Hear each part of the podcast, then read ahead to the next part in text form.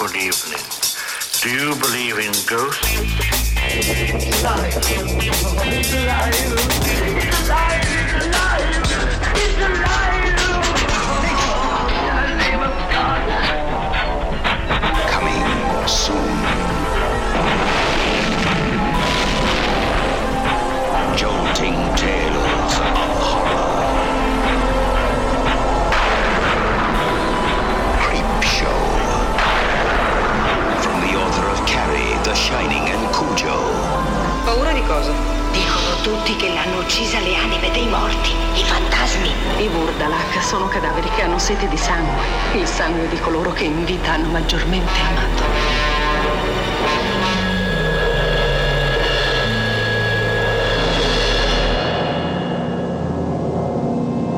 Hey everyone, welcome back to another episode of Sleazoids, the podcast where we go down the rabbit hole of 20th century genre fare from the most influential canon classics to the trashiest exploitation films we can get our hands on, and invite you to tag along in helping us create a canon of sleaze. Each week is a double feature grindhouse style where we discuss two films, loosely related by subject, genre, actor, filmmaker, or franchise, and at the end of each episode, along with our honorary Sleazoid, which you can become by subscribing on Patreon. Next week, we are talking one of our favorite directors, Wes Craven, and one of the biggest movies we haven't really talked about yet on the show. And I'm sure you can take a guess, but I'm not going to say it right now. But join the sleaze, please.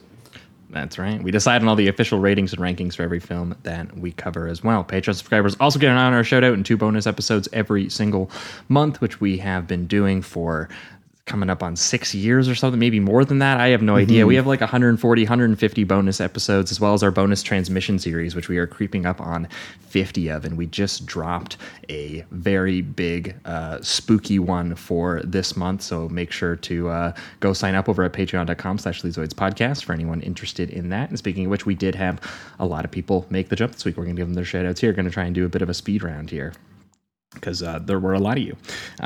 We had signing up for $10 a month and joining us for the virtual screenings that we try to do on the last Thursday of every given month.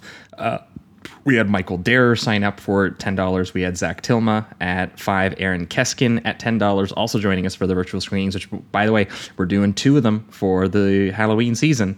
That's right. So, you know, get in on them. They're fun. We had David Grabinski sign up. We had Omar Mosqueda. We had Michael. We had Mr. Melendez, Donovan Spivey. The Magic Bang Bus returning to us once again. Happy to have I remember reading that one out before. That's a memorable name.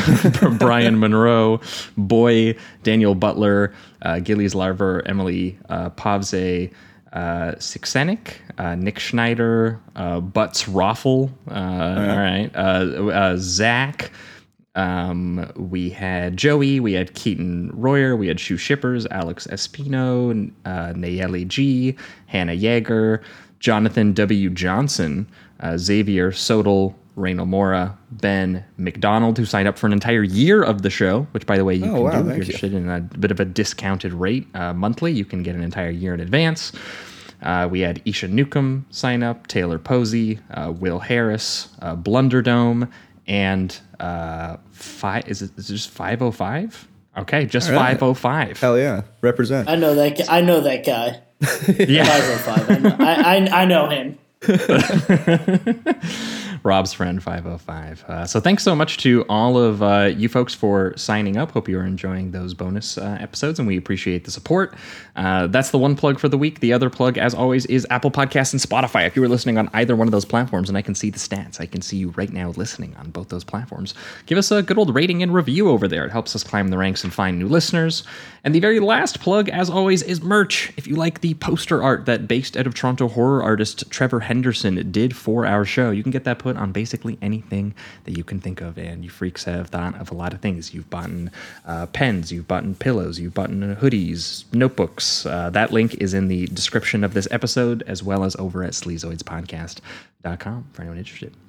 But that is it for the intro. Welcome back to another spooky week edition. That's right. Spooktober. Love it. I love when that theme comes back. All the listeners too. We get nice comments about it every time. Jamie's Spooktober theme. Everyone likes that. We only use it for 4 episodes a year, but everyone likes it when it makes its appearance. But as always, I'm your host Josh Lewis, and joining me also as always is my co-host Jamie Miller. Welcome back, everybody. Welcome.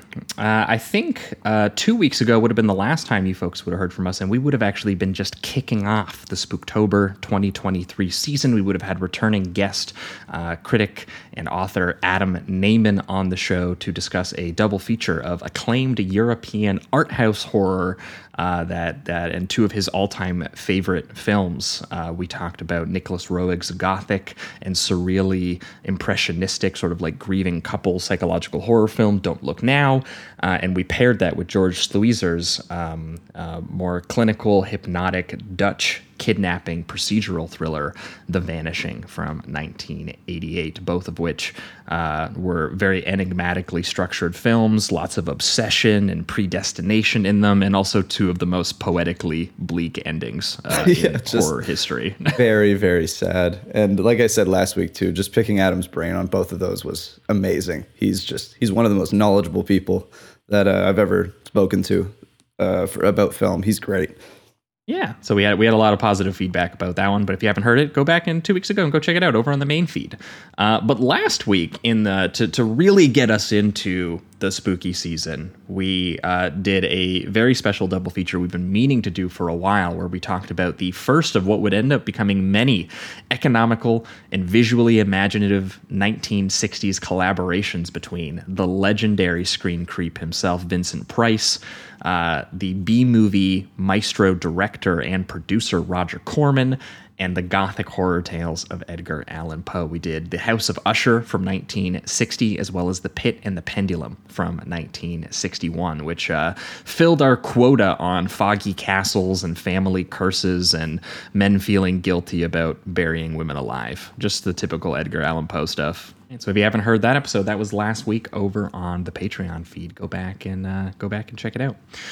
But moving on to this week, we've spent 2 weeks really, really getting into the spooky mindset, but this week we really wanted to go true blue Halloween mode, and we have a very special returning guest that many will know from his tweets about Andrew Dice Clay and Al Pacino, and from his previous gangster movies episodes of this very podcast, talking to us about things like Carlito's Way and The King of New York. Aside on him, we've never indulged on this podcast, and something he's pretty well known for, and one of my favorite Twitter follows during the Halloween season.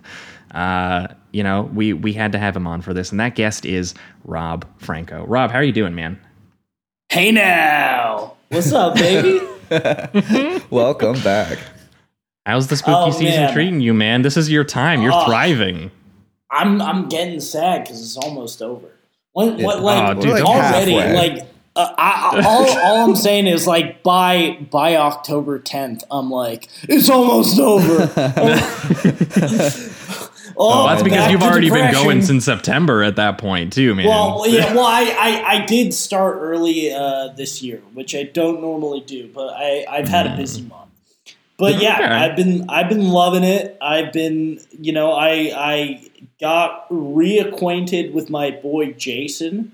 I gave up on him last time I tried watching those movies, and getting reacquainted with him, man, what a revelation! Because you enjoyed Manhattan, correct? Oh my God, let's go. That's his favorite one. You were just telling me that is the best one. But seeing Jason X at the New Bev with a crowded audience. Oh, see, I still need to see that. Jason X seems right down my alley. That's the one with Cronenberg in it, right? Yeah, he's in it for like 10 minutes, and it has the single best kill of the entire franchise, which you probably have seen, like, on Twitter or whatever. But I think I have. But it is good, yeah. That's awesome. Well, I mean, Rob, we made this plan a long time ago. Maybe actually even like a year. Yeah, it might have even been like over a year ago. Far in advance. It was I could look back in the text, but it doesn't matter. I've got the documents to prove it. We were talking about having a Halloween party at one point, and then I was like, sure, Rob, we gotta have an audio Halloween party. We need to, we're gonna reserve the main feed episode of the show before Halloween. So this is the last episode that free listeners are gonna hear before Halloween. So this is functionally the Halloween episode of the show for this year. So we were like, Rob, what are we talking about this week? And why did we kind of think that these movies kind of encapsulated some Halloween mindset for us? Okay. Well, so I have a theory when it comes to like Halloween mindset is, so obviously when October starts, I'm only watching horror, but not all horror is in the Halloween sheen, like Halloween canon. It doesn't all, and I thought if this was the Halloween episode, we gotta try to get that feel, that vibe of spookiness. So usually, for like my criteria is either it's something explicitly set on Halloween, either it's Halloween or it's Hubie Halloween or it's Idle Hands or it's Night of the Demons, whatever. It's either one of those or. Number two criteria is universal monsters. Okay, because, the key ones though, like Dracula, Frankenstein's monster, the Wolfman, and the Mummy. Those ones, pure Halloween sheen. And then the third criteria is as long as it has like extensive fall visual language. Yeah, just leaves and all that stuff. Then Halloween sheen. And I was thinking about this, but I also wanted to do two movies I had never seen, and I will be honest, I was more focused on what Josh hasn't seen. I should have been thinking what Jamie might not have seen, but it's kind of hard to find two movies that the three of us haven't seen. You know, that would have been way harder. It's true. We're pretty seasoned Halloween watchers, I feel like, around here. That's right. Yeah. Yeah. So my first thought was like Creepshow, and then Josh made the brilliant suggestion of an older anthology movie, Black Sabbath by Mario Bava. It's true. Well, Creepshow you picked because it was one of the biggest horror blind spots for me. So this was like, you know, filling in a huge spot of one that I've been saving for a long time. I've owned this Blu-ray for years, and I literally was like, someone's going to pick this to watch it on the show at some point. I've been saving this for a special person, whoever that person is, you know, so Rob gets that honor. And then, yeah, when you said that, you know, when I was like, well, Creepshow is an anthology horror film, and there's one other really well done anthology horror film that I actually don't, you know, because I've watched quite a few of them. I've seen Body Bags, I've seen Tales from the Hood, I've seen a lot of even the anthology horror television shows, and one of the ones that I felt like just always didn't seem to get the kind of attention that the quality of its shorts deserved was the Mario Bava one, because I was like, that he gives you 3 and 90 minutes and he kind of nails them all. And speaking of universal monsters, baby, Boris Karloff is the one introducing those, so I was like, this fits all of Rob's criteria, you know, Boris Karloff in a fall forest introducing you to some spooky stories, and Creepshow, obviously iconic for this exact reason. Absolutely. I think that this is like a Halloween go-to for a lot of people, especially anyone who grew up on 80s horror, where, you know, I think it really did give them that feel of, you know, getting around a campfire and spreading these you know, gruesome and hilarious stories. Yeah, and I find with Creepshow too, because it has a little bit of a dark humor. It has that fun that goes along with what you think of a Halloween film at the same time. That's true. I guess that would be more like a Night of the Demons kind of vibe and that kind of thing. So, these are a blast. And you want to get some pranks and smiles in your Halloween vibe, right? Is, you know, like Creepshow is so clearly like based on comic books. It's so there's nothing really quite capital S scary about it. It's just it's spooky themes, but it's always fun. Yeah, you know. Yep, very true. Anyway.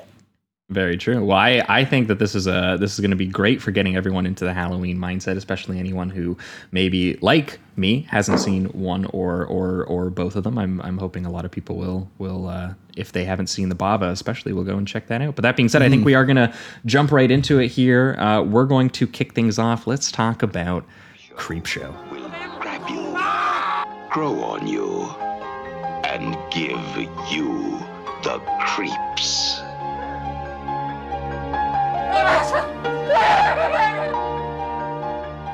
No, this is going to be an entirely new experience. Creepshow, the most fun you'll ever have being scared. All right, we are talking Creepshow, the 1982 comic horror short story anthology film directed by George A. Romero, written by Stephen King, with an insane all-star cast of various like TV, sitcom, and comedy and horror legends, ranging from Hal Holbrook to Adrian Barbeau to Leslie Nielsen to Ted Danson and Ed Harris, and even some fun cameo appearances from some Sleazoids legends like the gore makeup effects genius Tom Savini, regular John Carpenter collaborator Tom Atkins. It is one hell of a who's who of various Halloween-involved filmmakers and actors, and obviously directed by George Romero, one of the sort of like Mount Rushmore gods of Sleazoids and horror, alone for his Night, Dawn, and Day of the Dead trilogy, which are, you know, still held among, you know, the most politically angry and viscerally upsetting and depressing, not just zombie films, but basically horror films. Yeah.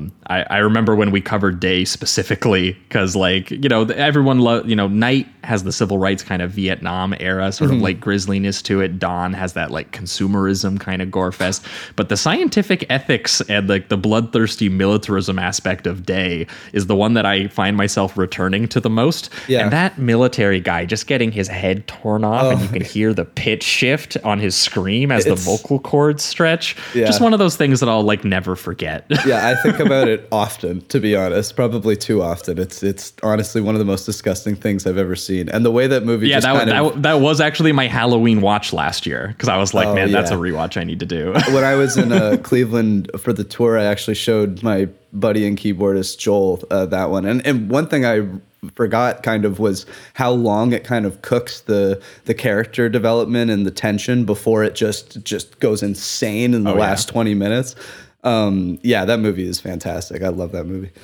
Yeah, but we've also covered some of his more low-key ones, things like The Crazies, which leans more into that sort of like political satire bleakness where, you know, you don't really know who's infected or who's been driven into madness and all that. And we've also, I think, covered Martin on the show too, right? The vampire, the Pittsburgh sort of like drug addiction vampire drama, which has, speaking of insanely bleak, dark endings, that's another one that I actually think back to pretty regularly in terms of how just gruesome and sudden it is. Mm-hmm.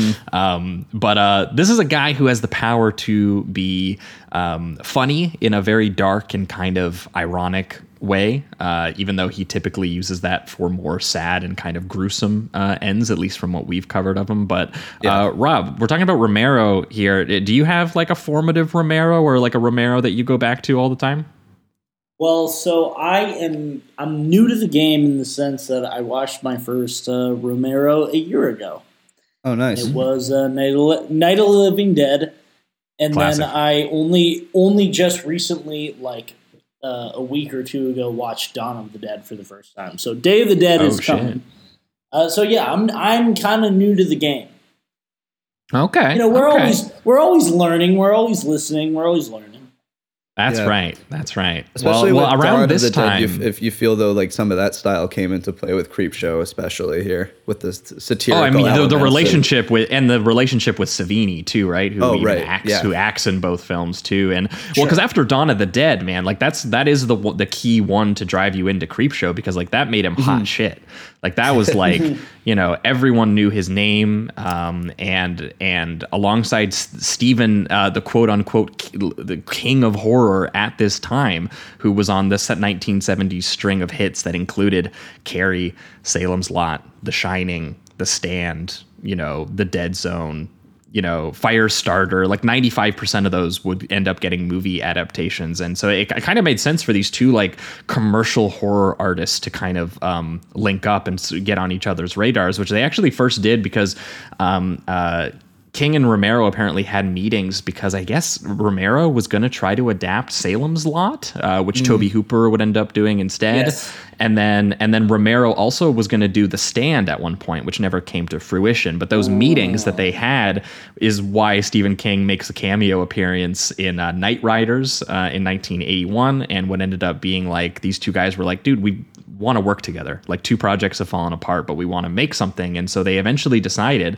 that they kind of had a connection over the fact that they both grew up reading these 1950s entertaining comics, or EC Comics, which, you know, did these very sort of ghoulish and monster heavy, you know, Tales from the Crypt. They did a couple of other named ones as well, but they did all kinds of genres too. They did sci-fi, crime, fantasy, you know, military stuff, but it was comics with a very weird and kind of subversive edge to it, and it was something that they both grew up reading, and it was the kind of stuff that, you know, there was a moral panic about, and parents were like, these comics are turning our kids into little monsters and delinquents, and, you know, so this was very much, you can tell, a nostalgia thing for these like two gods of 1970s horror at the time, and you could tell that they just were like, we want to go back to our like juvenile shithead days. And I mean, King always wants to go back to his juvenile shithead days, yeah. But he was like, I'll drop the small town coming of age metaphor supernatural horror thing that like I always do, because I remember too, we talked about the nostalgia horror thing of like Christine, you know, mm-hmm. which seems like kind of the most like self-aware, like critical of like wanting to go back, but Stephen King always wants to go back to the 1950s. This was like a rare chance for like Romero was like, okay, I'll go along with you. And so as a result, we have this movie, Creepshow, a series of tongue-in-cheek, satirical, spooky campfire stories to tell in the dark type shit, but with a lot of wacky, zany energy. And as Rob was mentioning, vivid, colorful, like comic book panel stylization, like straight up, like the kind of stuff you would expect of the guys who came up with Tales from the Crypt and then would shortly after move on to doing Mad Magazine because of the outrage over the kinds of graphic things they were putting in comics that kids were reading. Yeah. Mm-hmm. Yeah, and even like, I mean, in true Stephen King fashion, he has an abusive father like right away in the introduction here, as they do. Tom Atkins, the god. I think he's a pretty cool guy. I don't see what's wrong with Tom Atkins. Atkins himself, the guy. What? He's having a beer and he doesn't want his son looking at some stupid shit. What's wrong with that? So for those of you who have not seen the film, it opens with this little monster movie nerd. He's reading these comic books, mm-hmm. and his dad, who is Tom Atkins, the god, it storms into his room, takes his comic books, and is yelling about how my son is reading this garbage. Yeah, this sucks. and then the son fucking outs Tom Atkins and goes, "What? You got fucking Playboys under your bed?" He's like, "Why are you looking at my stuff, you little snoop?" Anyway, he fucking slaps him across the face. Yeah, he slaps the kid. Yeah. Threatens him with a little more. The mom is crying. It's just what family life is, baby. In the words of Tom Atkins in the movie, he says, "That's why God made fathers."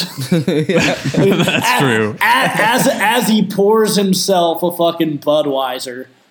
Yeah, and he's like, "Next time, young man, I find you with a worthless piece of filth like this again, you won't sit down for a week, buddy boy." Yeah. You know, remember that shit. And you can just tell this kid is fucking pissed. And right outside his window, who would be out there but the hooded ghoul himself, the creep.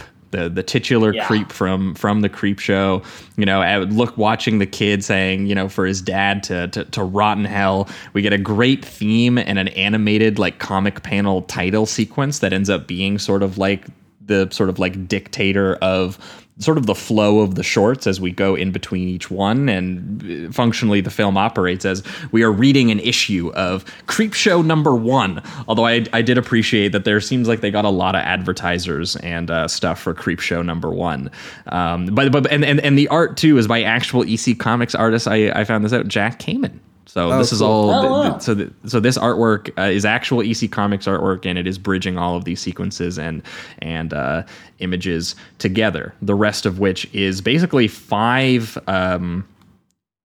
Short stories, which will, you know, the one thing I like about talking about an anthology film on this podcast is, you know, we get to actually just go through each one. Yeah. You know, but maybe before we kick off, does anyone have like a standout favorite 100%, or do you find that this is actually like a pretty consistent anthology film? Because I find most people's kind of issues with anthology films is like usually there's kind of like one that's really good and one that's really mediocre and one that's like, you know. I think my favorite is something that tied you over. Personally, for this one, anyway, I was going to say the exact same one. Yeah. Something to tide you over, and I can tell you my least favorite as well, which I believe might be an unpopular opinion. Least favorite was The Crate.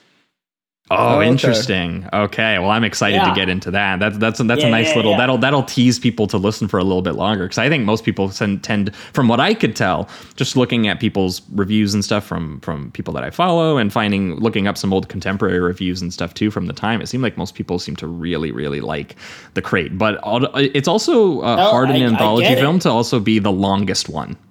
You always feel like that one sometimes overstays its welcome in comparison to one that, like, for example, Father's Day, which I think is very simple, but it is in and out. And you do have to appreciate, one that's like that. So the first one, Father's Day, is this vicious little sort of like supernatural comeuppance and guilt tale of a rich patriarch that's like not far removed from the kind of Edgar Allan Poe stuff we were talking about last week. But in this case, it's about the family's murder of the sort of domineering great grandfather, who similarly to the Usher family earned his wealth in a bunch of horrible ways, and including murder. But he is murdered by their great aunt Bedelia, played by Vivica Lindfors, who is this like drunken, guilt-ridden old like spinster woman, essentially in a big hat, like rolling up to her annual dinner, crashing the car. The first shot of her that we see, she's driving one hand, and then she's got a big fat cigar with a wood tip. And she's like, kind of like Cruella DeVille, but like if Cruella DeVille was Lucrezia Martel, a little bit kind of vibes. And you're pretty much introduced right away to just a family that every single one of them is verbally abusing each other or stabbing each other in the back in some way. It is like that's comical just family, baby. Yeah, exactly. Once again, another prime example. There's a lot of healthy family dynamics going on in this film. Yeah, Tom Atkins slapping Stephen King's son for him on screen. I don't really see the problem. Wait, that is Stephen King's son. Joe Hill. Really it is. I didn't know that. Stephen King was like, dude, I want to see my kid get fucked. He's like, I can't do it, but we can make a film about it. I can get Tom Atkins to do it from Halloween 3. My man took a bump of coke and he was like, you're in the movie. Shut up. Go get smacked, son. He was like, you don't understand. It's self-reflexive, son. It's the meta wraparound part of the movie. That's how I want to raise my boy. Yeah. But we get introduced to this great aunt Bedelia, who is, she's been driven insane by her, sickly father's kind of psychological abuse, mostly screaming at her for just like not getting his Father's Day cake ready fast enough. And also I think he killed her husband in like a hunting accident, which we see in like a big flashback. The claim was that it was a hunting accident. But I think he was just like, nobody's going to have my girl except for me. Yeah, that was kind of the. And it's a very sort of like cartoonishly stylized kind of like hysterical flashback where she bashes his brains in with a marble ashtray. And we're learning about all of this basically through the perspective of the younger heirs of these like, these wealthy sort of like vultures, essentially. The Aunt Sylvia, played by Carrie Nee, nephew Richard, played by Warner Shook, the niece Cassandra, played by Elizabeth Regan, and of course, her new husband, Hank, played by Ed Harris. The absolute fucking god, dude. That's right. Tom Atkins into Ed Harris. I'm having a good time already. My god. I was salivating. Ed Harris with a beautiful head of hair. That's right. Incredible dance moves as well. Yeah, really gets grooving. He's vibing, man. He was feeling it. Okay, keep going. Josh. Yeah, no, but Ed Harris is the one who's, I guess, sort of like getting this introduction, because the rest of the family are telling these stories about Great Aunt Bedelia, and they're all kind of wondering, like, is there truth to this story? Is it just kind of like a family legend? Because they all make fun of the old lady. But quickly, Bedelia's drunken confession to her father at his grave, where she appears to almost be like kind of like reliving the experience and hearing his cries and the slamming of his cane and him demanding his cake. She spills her whiskey on the ground. And She does this once a year, right? This is her regular tradition. Is every Father's Day she goes there with the. She goes home to the scene of the crime. Yeah. And she spends an hour, quote unquote, meditating over her father that she killed, right? Yes. And she's just swigging the bottle and blubbering. It's pretty awesome. Yeah, it goes for a while. It's quite the performance. Yeah. And as she is doing this, suddenly his just like disgusting, rotted, like soil encrusted, maggot filled, like Lucio Fulci style zombie corpse just like pops out of the ground. The goopiest thing that you could think of. Like it's way over the top, how wet this thing is. It's awesome. Yeah. Yeah, well, and I mean, like, there's a whole lot, and this is, like, the first, like, real burst of it, but there's, obviously, this is Romero, this is Tom Savini, they just did Dawn of the Dead together, so there's a lot of great visual craft, a lot of really great effects work. Obviously, they're trying to capture, like, the feel and tone of these comics, and their kind of ridiculous formula that a lot of them have of, you know, being very gruesomely cruel to characters, having a lot of sort of, like, black humor and sort of, like, juvenile wit about it, you know, kind of being very colorfully pulpy and, you know, but and these guys are just like clearly very affectionately, lovingly recreating the exaggerated style of it, from like the canted angles, the compositions, the ridiculous acting styles at times. Like there's an animated energy to it that even when you're seeing something that's like obviously spooky, a zombie about to come out and strangle this woman, it's through like these bursts of like primary color lighting. There's like a split diopter shot hit right on cue as the hand is coming out. His motivation is that he wants his punch. You know? Yeah, exactly. Like there's an animated glee to even showing you this, you know, this thing, and it's very artificial and like studio, but it also still has like that tangible practical effects work that's still gross. So when he proceeds to strangle her to death and kill everyone, it is just like, you know, it's really funny and it's silly, where he's like, "Where's my cake, Bedelia? Like I want, it's Father's Day. Where's my cake?" And meanwhile, he's just like using telekinetic powers to crush Ed Harris's skull in the cemetery, or, you know, just, you know, being, you know, getting one of doing them some like crazy shit. Well, one of them is super. We kind of jumped ahead a little bit. So he kills Bedelia. He pops out. He strangles Bedelia. Meanwhile, Ed Harris and company are back at the mansion, fucking dancing up a storm. And he's lighting his matches, like he's like Elliot Gould in the Longaby. He's going Elliot Gould Longaby mode. He's got strike anywhere matches, and man, he looks good doing it. He really, he's got the fucking stuff. Smoking the unfiltered Lucky Strikes or whatever he's smoking, and he goes out for a walk because he was dancing a little too hard. And it's clear they don't like him. He's clearly like a redneck from the country, and they're old money. And they don't like Ed Harris. So he goes out, he has a cigarette, and he's walking. They're waiting for Aunt Bedelia to come, who never came because she got strangled by the old man. And he sees the old bottle of Jim Beam. There's about a shot left. Picks it up and smells it. He like sloshes around. He looks both ways and he's like, fuck it. He's about to take a fucking swig, and then he trips. And he falls into the grave next to the dead Aunt Bedelia, and then the tombstone of fucking Grandpa comes and smashes his head. That's right. Yeah. I love the look of all of this, like the foggy family cemetery right outside. Like okay, so we're talking Halloween Sheen. We got fog check. We got a full moon check. These are all the tropes. This is what we need. Yep.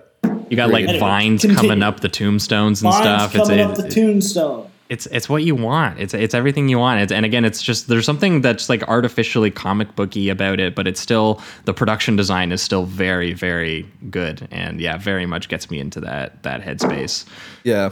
I think the one of the kills is just so blunt and violent, where he just twists the head of the sister, like just incredibly quick. Snaps her neck like a fucking twig. Dude. Yeah, and because of the Savini makeup too, you see like the twist of the skin and everything like that. It's pretty wild.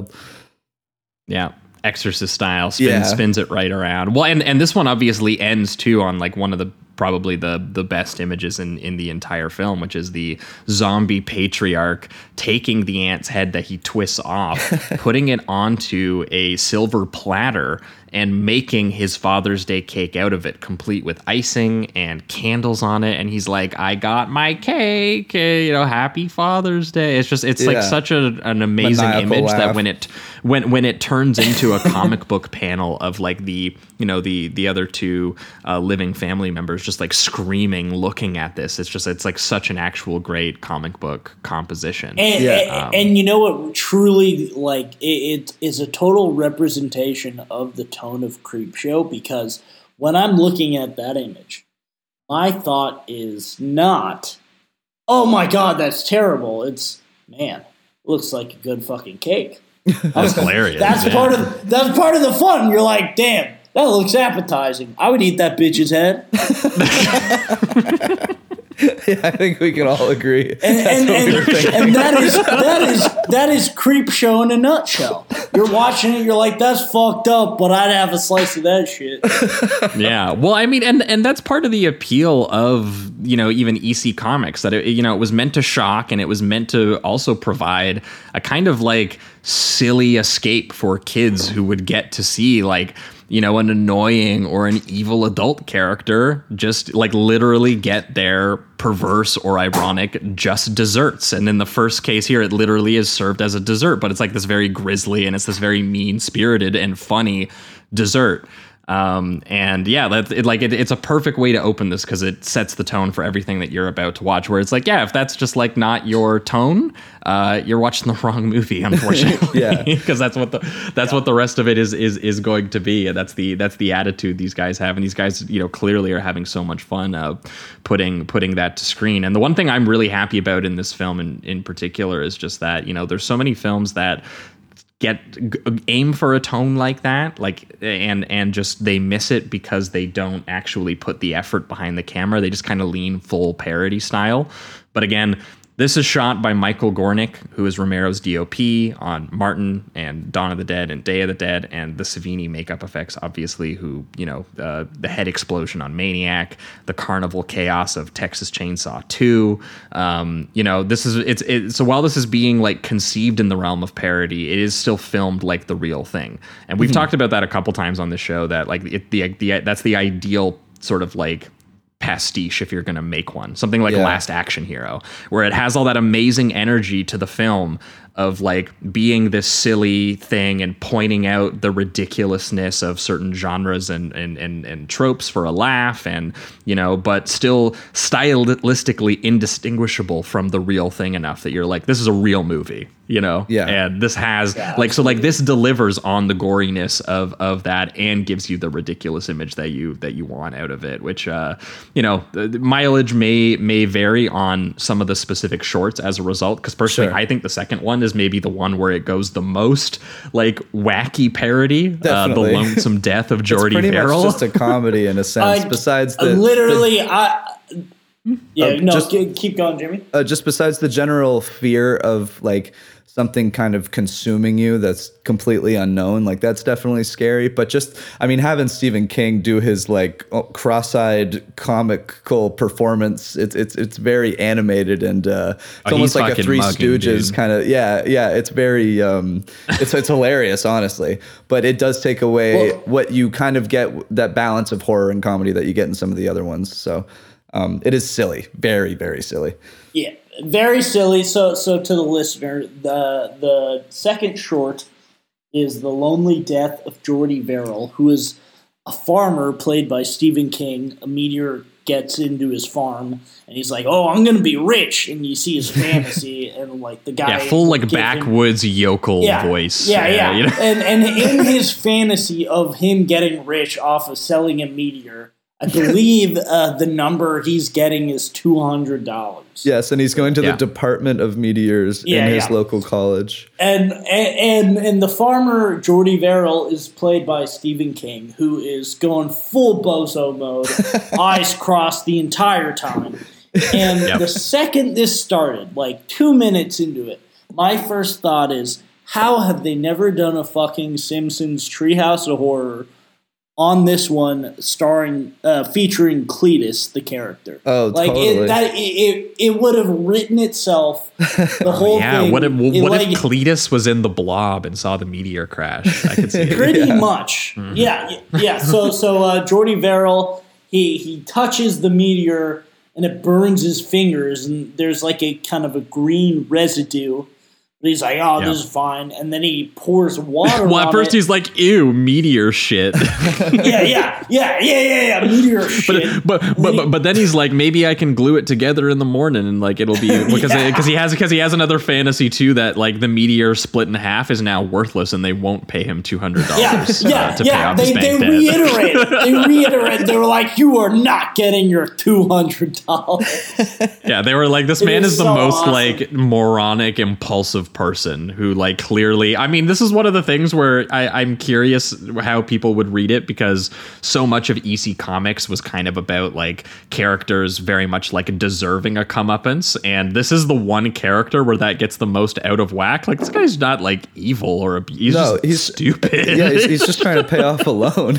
You know, he's just trying to, he's a working man, and then he starts like fantasizing. I think there's a third one where he fantasizes about getting the things doctor off, and it's like incredibly painful and all of that. But once again, it's done very cartoonishly, and that's kind of the style of it. Well, because it's worth noting, he gets that shit spilt on his hand, and as a result, he starts realizing that his skin and his house and the things that he's touching, his property, are starting to grow this very aggressive alien vegetation, essentially just like, you know, evil grass. Yeah. You know, aggressive grass is starting to. It kind of reminded me of the hair bit from Body Bags with Stacy Keach. So fucking good. Yeah, because when he's trying to get the long, luscious, like metalhead locks, and then they actually starts growing like everywhere on him and stuff. That's a good one. Body Bags is a little uneven, but it's fun. I like the John Carpenter short in it too. I was going to bring it up later because it's one of those ones that like it's such an overt like Creepshow is why that movie exists. Sure. Like Creepshow, the popularity is why, you know, something like that came out. But yeah, the Stacy Keach hair one in that is great. And it's very, very similar to this, except for that Stephen King is, again, he's a moron, so he's like, well, I'm just going to ignore that and I'm just going to watch wrestling on TV and chug just like vodka, get drunk. Yeah. Well, yeah. First, he's drinking. He's just having a beer, and then his body is turning into a fucking little like a gillyweed suit. And then he's like, he's having anxiety-filled fantasies. Fucked up. He's like, I need to get fucked up. This sucks. So because the first thing is he's like, I'm literally gonna call the doctor. Juice. And the doctor is like, he imagines the doctor pulling out a meat cleaver to be like, well, we're just going to chop your hand off. Yeah, cutting off the fingers. Yeah, because it starts off just his fingers. And then he's imagining the doctor will be like, we're going to have to cut off your fingers. He's like, no. Which, you know, at this point, it's like, man, he should have just had the doctor come and cut off his fingers. Yeah. Gotten a little bit. Well, so then he's like, I need to get fucked up. So he gets fucked up like in the funniest way I've ever seen. He gets a jug of orange juice. He pours it in a pitcher, and then he's like looking for booze. He finds a bottle of vodka. It's like, oh, thank God. He pours it in the jug of orange juice, and this was my favorite. Yeah, he stirs it with the bottle. It was so brilliant. I've never seen that before. I loved it. I took a note specifically. I was like, that is a god. It reminded me of, I think Stephen King came up with that one for sure. Well, I don't know if you've ever seen this. There was a clip of Conan O'Brien going to hang out with Hunter S. Thompson. And they're at his like ranch where he has a shooting range. Yeah. And they're shooting guns, and then he has like a little butler giving them drinks. and Hunter S. Thompson, like, sticks his finger in Conan's drink. He goes, this is how we fucking mix it. And he mixes it around with his finger. Kind of reminded me of that. Anyway. Is that the same one where he ends up in a gunfight with his neighbor, too? I don't know. Okay. But anyway. It's great stuff. So we got Jordy Verrill. He's getting fucked up off the orange juice and vodka. And he's grass is growing everywhere. Time. The makeup effects by Tom Savini are pretty fucking incredible of this shit just growing all over his body. Like, it's disgusting. Yeah. It's awful. It's awful. Yeah. And then he's like, okay, what would make me feel better? I should have a fucking bath. And then his brain is like, Jordy, you moron, you lunkhead. Like, the water is what they want. You don't. Yeah, his ghost father appears in the mirror to remind him that, like, father. Dude, put two and two together. Father, right. Grass, what do you do to it? You water it, bro. Yeah. Like, think about that for a second. That's why it split the meteor in half. But then he's like, I don't care. He's like, I don't care. I feel too bad. This sucks. I do love the choice in the filmmaking that even the water, like, looks seductive. It's like shimmering. Yeah. Like the alien is like literally manipulating him to go into it. Beautiful shots of the whole thing. Yeah, 100%. Yeah, just him drawing a warm bath. He's like, wouldn't you be less itchy in here? You know, Mr. Jordy Verrill, come on in. And he just dives right in. And obviously, eventually, too, it ends up just growing everywhere. It's all over him. He literally is just this giant walking, like, grass alien man. Which does lead to, like, one of my favorite images of these shorts, even though this one isn't, you know, my favorite short by any means, which is the shotgun moment that Savini just absolutely nails. God. It's so fucking cool. Like, he's so despairing in his vegetative form. He's like, stick a double barrel in my mouth. Yeah. It went from being like the comic relief short to being like the saddest ending because, like, the whole thing is just about this poor fucking idiot farmer who's down on his luck, right? Mm-hmm. And he thinks he hits it big. He thinks he finds this meteor. He's going to be rich. And then he becomes a fucking grass monster. And then now he's a fucking grass monster. He's got a shotgun in his hands, but, like, he doesn't know if he's going to be able to successfully kill himself. And, like, his final words are... Please, just let me have good luck for once. And by having good luck, he's saying, let me be able to successfully kill myself. Yeah. That is so depressing. Oh, it is. I felt so bad. It goes from Stephen King's cokehead side to his, like, drunken side by the end, okay? Yeah, it really, the ending of it made me feel so goddamn bad. It is bad. And, like, the way that it's done is one consistent shot where you see, like, him, his head kind of moving as he's talking.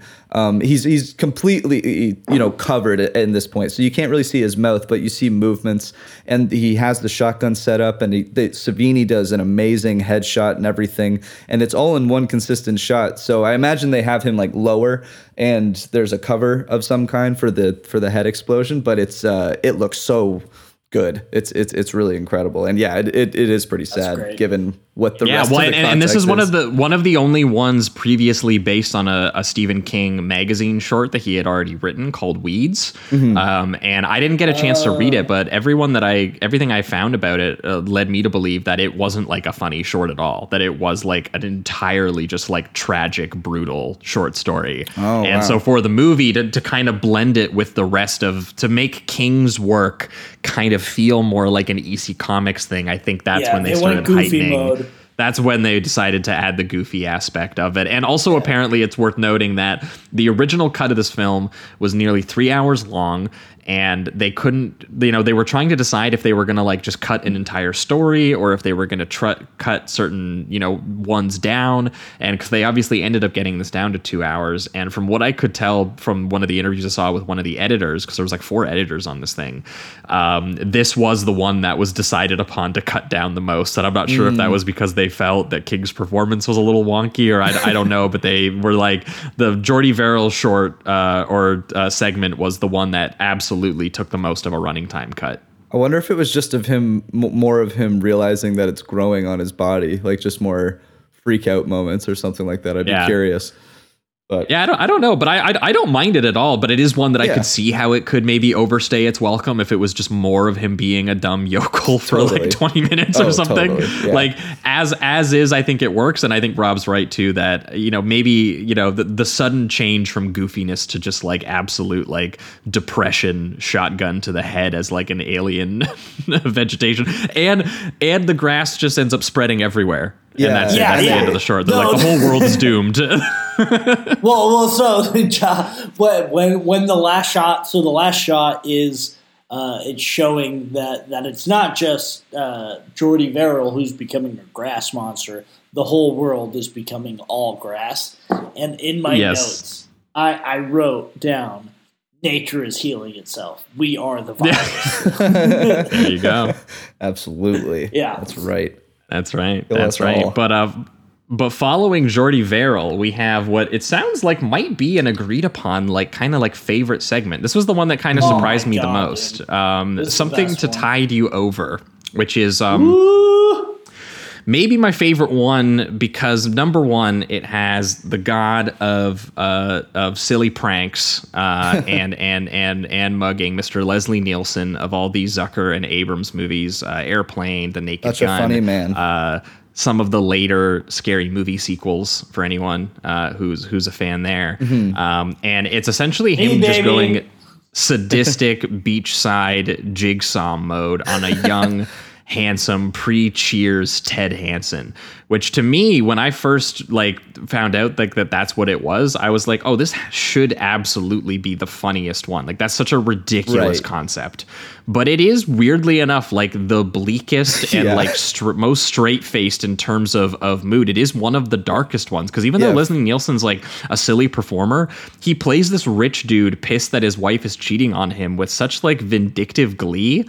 and he's like, you know, when he's pulling up to the house and he's playing a tape of his wife just like begging for help and like making her lover Ted Danson like go for a drive with him so he can see her, which is, you know, basically what the serial killer does in like The Vanishing, you know. Yeah. Like, yeah, he plays like with such self-satisfaction the entire time.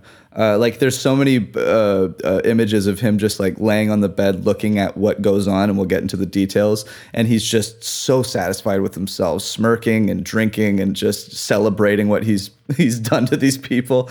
It's fucking it's a crazy Leslie Nielsen performance, honestly. It's great. And I like how it just starts. Like right away he just gets to the door and this whole interaction begins where he's going to, you know, take him and teach him a lesson. It doesn't waste any time whatsoever. It's awesome. Yeah. Yeah. Well, yeah. My favorite. So to the listener again, the short opens with Leslie Nielsen confronting the man Ted Danson, who is sleeping with his wife, right? And Ted Danson's like, "Look, sorry, this is how it happened. She wants out. Whatever. You don't even love her." And he's like, "You're right. I don't fucking love her, but I don't give a shit because I own her." And yeah, it's like a point of honor. You know? Yeah. He's like, I don't like people fucking around with what I own, and I own her, so I'm gonna teach you a lesson. So he's like, why don't you come with me? Let's take a ride. He's like, I'm not going anywhere with you. He's like, oh yeah, well she's gone. I see her again. You'll come with me. Like, oh, I guess I gotta go. So he takes him to a drive to the beach, and then he digs a hole, and he's like, get it. And he buries Ted Danson to the neck. It's terrifying. And he's really playing it so you forget he's like a very good actor because you just remember him from Naked Gun, Airplane, Scary Movie 3, whatever. There's this like cold, sick presence there, and he's saying things like, "Oh no, I'm just insane." He's trying to just say, "Yeah, no, I'm not sane. I don't care about this woman, but I'm not sane. Yeah. I'm just a man of principles." Like it's like what I actually remember. This was one of the movies I never saw it in full when I was younger, but when I was flipping through channels around Halloween time, I still was aware of Leslie Nielsen because I'd seen other scenes where he was doing parodies and stuff. So I always thought of him as a comedy guy. So I was just flipping through channels and I saw this scene where you see Ted Danson with his, you know, his, he's buried up to his neck. Leslie's saying what he's saying. And there is still a little bit of tongue in cheek just because of Leslie's character. So I was thinking in the context of whatever I was watching, it was kind of a parody. But I remember thinking that being buried up to your neck as the water's coming is the most, like, one of the most terrifying thoughts that I can actually think of, for me personally anyway. I'm kind of claustrophobic, so that's a huge thing. Oh yeah, I was like, how different is it than like The Vanishing when he's all of a sudden you're in a coffin buried underground and you're just like going to, you know, suffocate to death basically. Yeah, absolutely. And so I just, it was interesting. Like this image at least is just stuck with me for years and years and years. And so to finally see it in context too was great. Cause like I said, this is my favorite short of the bunch. I'm now realizing that there's an homage to this in friend of the show, Eli Roth's film, Knock Knock. Knock Knock. Oh, yeah, that's right, totally. Yeah. Keanu buried up into his hand. Yeah. Absolutely. Yeah. Watching the iPhone. Anyway. Oh, yeah.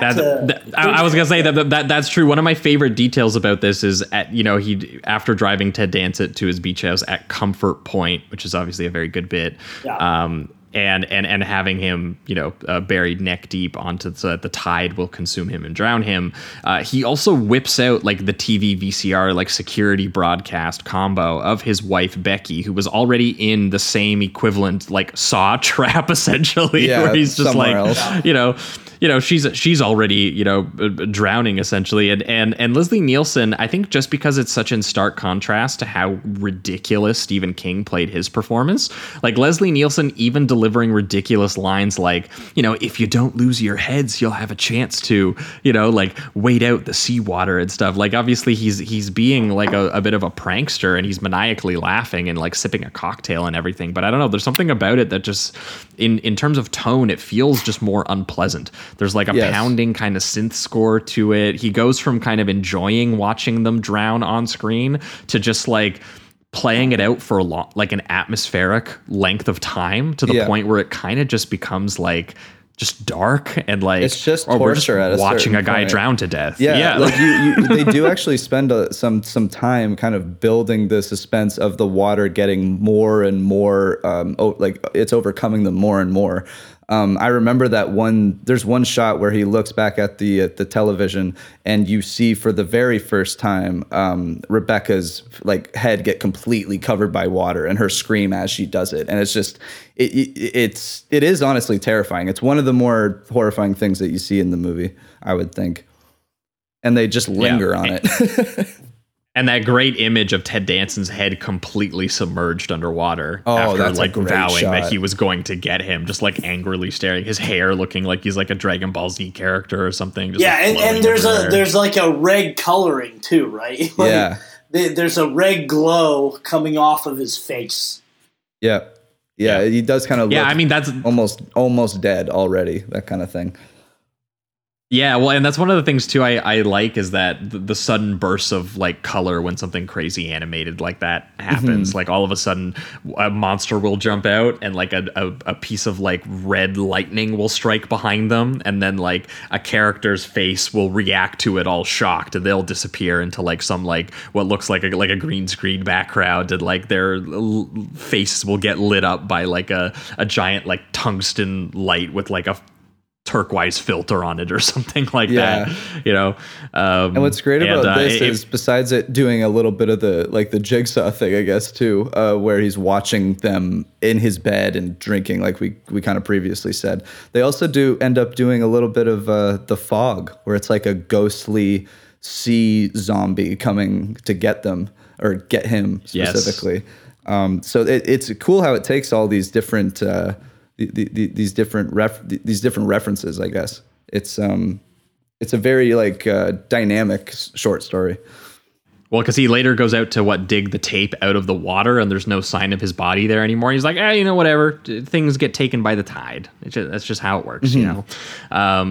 And you know, he's just, you know, Nielsen's just walking around in his tracksuit trying to decide which of his various murder tapes he's going to watch for fun that night, which, again, it sounds like ridiculous while I'm describing it, but it's just, it's kind of dark. Oh, yeah. It's wild. And then obviously in the EC Comics fashion, you know, it's not over until this guy has had his punishment or his comeuppance. You know, the spooky ooze hit the soundtrack, all that like old school sort of like sci-fi horror vibe. It almost sounds like there's like a theremin going during the part when the, you know, the waterlogged monsters of, you know, the two characters he's just killed, Ted Danson and his wife, are coming across through the security cam footage. These like zombie-like shadows begin to make his way into the house while he's showering. These images of fog and aquarium tanks and these like canted angles of like his like thick 80s carpet as like the wet feet are hitting it and stuff like that. And then love the shadow on the door as he's about to pull it open, and he yanks it open. It's that huge, just like punch in canted angle. You could imagine the comic book panel of it, of just these like green corpses, like drenched in seaweed, just like walking their way in like zombies. He's like shooting them in the head with his gun, and they're like actually leaking out like green goop everywhere and stuff like that. It's disgusting. It's horrible. And then what's so great about like Leslie Nielsen is that so in the beginning of this short, he's so terrifying and scary, but once he thinks he kills them, he's back to being goofy, wacky Leslie Nielsen. He's watching them, he's laughing like a psycho, and then even when he's being haunted by them, he's like, "Ah!" It's kind of weirdly funny, and where like there's something wacky and silly about it. Mm-hmm. Which is not how he was at the beginning of the short, you know. The performance changes, and I think it's I don't know if it was intended. I don't know if it's like something he just can't help himself but be kind of wacky.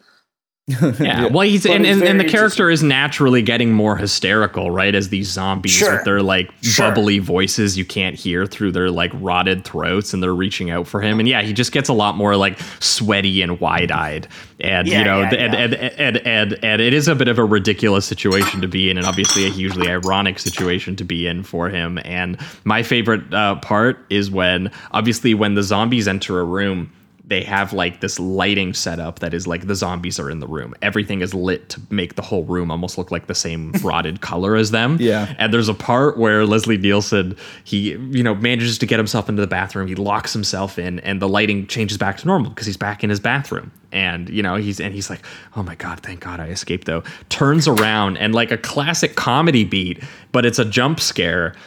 Bam, the zombies are actually in the bathroom and disappearing right behind him, and the neon greens and blues instantly hit back in again. Yeah. He's like, you can't fucking escape this. Yeah, you doomed. Can't, you know. Yep. And awesome. They're taunting him, being like, if you can hold your breath, and, you know, trying to drive him insane like a Vincent Price character or something. And then they do actually end up burying him the exact same way. And just Leslie Nielsen being like, I can hold my breath for a long time, you like know, a hysterical confidence. Yeah. Yeah, it's great. Awesome. That's my favorite for sure. Yeah, absolutely. That one is a blast. And the one right after that is definitely the longest one, and definitely the one they commit the most to, and is the other one that clocking in at 38 minutes. Oh, wow. It's pretty long. Yeah. 38 minutes, yeah. And it is the one that is also the other one based on a previous Stephen King short. And I think with this one, the reason it appears to be the one that got cut the least of any of them is because there is a pretty intensely mean perspective to it that I do think they found incredibly funny, and they just wanted to keep indulging with further and further. And this one is called The Crate. And it has two intersecting threads to it. One is a university janitor named Mike, played by Don Kiefer, who discovers a weird cobweb-covered wooden crate behind a grate under the stairs of the university he works at, labeled June 1834 Arctic Expedition Julia Carpenter. Is this a shout-out? Is this the thing? You know, I don't know. I saw it. I picked it up. to which he calls Professor Stanley to help him out with at a faculty party, where we get introduced to the other section of this, where we see him hanging out with his best friend and colleague, the very straight-laced and timid professor named Henry, played by Hal Holbrook, who is this character very dominated by his drunk and obnoxious and abusive wife, Wilma, just call me Billy. Yeah. And played by the incredible Adrian Barbeau, whom a lot of people should remember as the radio DJ from The Fog. Speaking of Jamie's The Fog reference, there's a lot of Carpenter going on in here. There is. Yeah. I mean, Carpenter's got Halloween vibes, Halloween mindset. He is the Halloween guy. You know, and she is not as soft spoken in this performance. and to be clear, like what Josh is saying, like, really, every scene with this guy and his wife is very much like in Once Upon a Time in Hollywood when they're speculating about whether Cliff Booth killed his wife or not. The scene leading up to it, every scene that he's interacting with his wife is like that. Like, she's just being a drunk bitch, and like, and all of his friends are like, God damn. Or it reminded me of that, and it reminded me of the beginning of Godfather 2 when Fredo is with his wife, and she's like, this is why you never marry a wop! Like, she's just drunk, falling over the dance floor, her titties are out. That's just the whole fucking vibe. And so it reminded me of those two brilliant scenes. Yeah, like her introduction. Everyone absolutely hates being around this woman. So, they all hate it. And he's just like, she's yelling at him. And he's literally fantasizing about killing her. The first time he fantasizes, I lost my mind. When he just whips out, like, the fucking six-shooter and dirty, hairy fucking domes her. Yeah. Like, I was like... Holy shit. And not only that, everyone cheers. They all clap. They all fucking clap. They're like... It's awesome. He's thinking in his head, he's like, you all agree. You all want this too, not just me. Yeah, but he doesn't have the balls to really follow through on it, and every time he imagines, strangling her with a tie or something, he just snaps out of these fantasies, and she just like further belittles him or emasculates him or mocks him for, wanting to play chess with his friend or, having to work, or whatever. I love how it turns into, like, it's got this completely normal lighting that you'd find in any, suburbia or whatever. And then as soon as he turns into like the strangle or something, it goes into that red giallo lighting right away. I love the changes that they do consistently throughout the shorts. They're great. Yeah. Yeah. You got it, John. Yeah, I was gonna say his part is sort of building entirely on its own, and you might be like, well, okay, how is this guy who wants to kill his wife? How is this going to interact with this other segment of Stanley and the janitor? Crate? Who are, chisel wedging their way into this crate and like ominously ripping the nails out. It's pretty tightly sealed. I don't know if you should be opening this, guys. Although I gotta say, I love the cartoon like production design, like how big the crate is and the giant chains on it and everything. How long it takes them to open it. They literally show like every single nail coming out of that crate. Oh yeah, they're really building tension of being like, what the fuck is in here? And they hear little like mogwai sounds like inside it. There's a little furry monster and it's basically like, this like furry like yeti critter with like giant it like snarling fangs. Looks like a cartoonish gorilla. It's not like, see, that's the kind of the problem I had with it is that the monster. Oh, you didn't like the creature. It just looked like a big gorilla. It wasn't does. That special to me, but anyway. Apparently it was supposed to be based on the Tasmanian devil, which is why it has that sudden like chaotic like I'm just gonna like yank someone and destroy them. I get that. Yeah. I get that. Although and I do think that Romero and Savini get to have some of the most fun with the violence here of just having the janitor's like arm yanked into the crate and the blood is dripping down it and we can hear it. You can hear it like gnawing on his hand, and then he pulls him deeper in. He pulls his head in, and then blood is gushing down his entire like torso and stuff. And then he drags the whole body, and he's like bite by bite. He's just like swallowing this guy. It's a very gruesome effect. And then he later on too, you see see, I think that same guy, he escapes after he sees the janitor get killed, and he runs to tell one of the students what's going on. And they go in to inspect it. One of the annoying grad students who's just like, well, I'm not sure if I believe you. What if we measured the boot? And I was like, great idea. Yeah, go ahead, bud.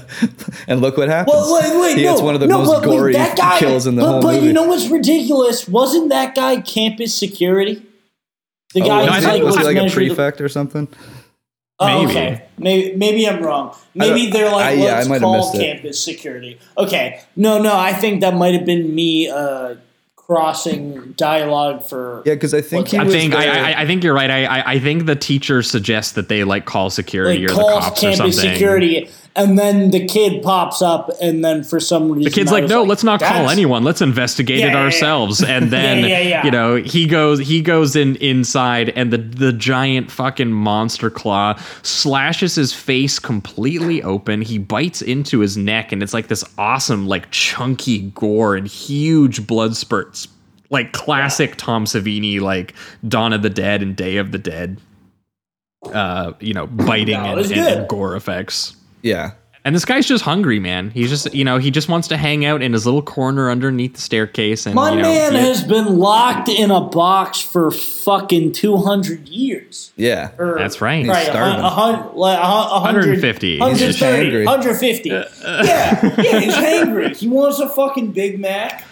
And you know what? If it happens to be a grad student, he'll take it. Yeah, absolutely. Yeah. And the thing that this short really has going for it that I think most people latch onto is the fact that you're like, well, there's this monstrous little creature aspect, and there's this guy who hates his wife, and the idea that they come up to connect these stories that's so classic DC Comics, like perversely grim and like just like very mean spirited and ghoulish, but in like this way that's meant to be really cathartic for this guy that we're identifying with, is Stanley showing up to his buddy Henry's place hysterical, relaying all the story of this horror he's seen, and he hears all this, and all he can think about is, wow, there's a little monster that's getting rid of bodies and killing people and destroying them. Not a bad idea. I don't have the balls to do it myself, but the monster, he could. I see how we could, come to a compromise here. But I will say that's kind of what my issue with the short was, and I'm not usually like a nitpicky guy, but it felt really long, and I didn't really understand what the necessity for the juxtaposition of the two professors was. Because it could have just been this guy with his bitch annoying wife, and then the guy's like, I found a crate. And then it's just him. He calls him, and he's like, oh, I know who I can send here. I didn't understand the need for the relationship. It just, to me, the best friends aspect of it. Yeah, because even then, like, they didn't really play up on that enough. And then at one point, the one guy is trying to break up with Henry. Like, he's trying to friendship break up with him. He's like, I don't want to play chess with you. I've got some 19-year-old undergrad I'm trying to bang. But they kind of don't really play up on that enough, and then I do like that he uses that for his gossipy note. Yeah, no, that is good. That is good. When he's like, what's great is the letter that he writes his wife is like pretty like if it were true, it would be like really scathing his buddy, and his wife is just reading it like, oh, what kind of stuff did he get into now? It's like, you're laughing about this? Like it's just gossip? Like, it sounds like he's cleaning up his buddy's like brutal, horrible assault of like a student. And she's like, oh, that guy, he's crazy. Like, he's also she's like prepared to go and help. She's like, you always know what she's to like, do in a situation like this. I kind of just want to see, I want to see what he got himself into. Yeah, but I also really like the the shooting and editing of that whole sequence, where like this is a totally expository sequence of her reading this letter about this information, sure, but it's also cut together with him like cleaning up and like setting the stage to like lure and trap his wife in. There's this very moody like piano score kicking in while he's like planning the murder, and the cross cutting of her reading the note and walking her way down, and it's a very moodily done little sequence where you're just totally perversely swept up in like this guy's scheme to murder his wife, and the short has had you identify with like she's kind of annoying. You kind of want to see the monster get her, and also this monster's hungry, and so it's kind of like we are killing two birds with one stone, and the short kind of gets you to identify with that perspective, which is why I think it's considered like the most like mean-spirited and perverse in the way that it is. And Hal Holbrook too is pretty good, the way that he's like laughing with excitement and nervousness when it actually comes time. Like he's kind of like fucking it up, honestly. She's getting confused as to why he's behaving the way he's behaving, and when he tries to push her in and like awaken the beast to eat her, he's like shoving her up against the crate, and there's like this delayed fake out, so she just starts like berating him, and she's just like, what are you doing? Like, you're a regular barnyard exhibit, really good. She starts attacking his manhood, saying he's bad in bed, saying he's a horrible husband, just degrading him. You got shit for brains. Yeah. You're no good at making money. And finally, the creature himself just gets like annoyed and starts and eats her. Man, it is only now occurring to me, how good would it have been if it was George C. Scott? Oh yeah, that was awesome. To be fair, you could say that about like so many things. Most things, every movie, but especially this. This is that is like pure like just him like, frustration just getting with the fucking woman. Shut up, Billy! Just throwing her in the fucking crate. Oh my god. Anyway. But then it ends with so he cleans up the three bodies. It's three, right? It's the two guys that died accidentally, and then his wife, and then he throws the crate in the ocean or the lake, wherever he throws it. And then he's telling his buddy, I drove out there with the remains of three human beings. Well, two human beings and Wilma. That is a great line.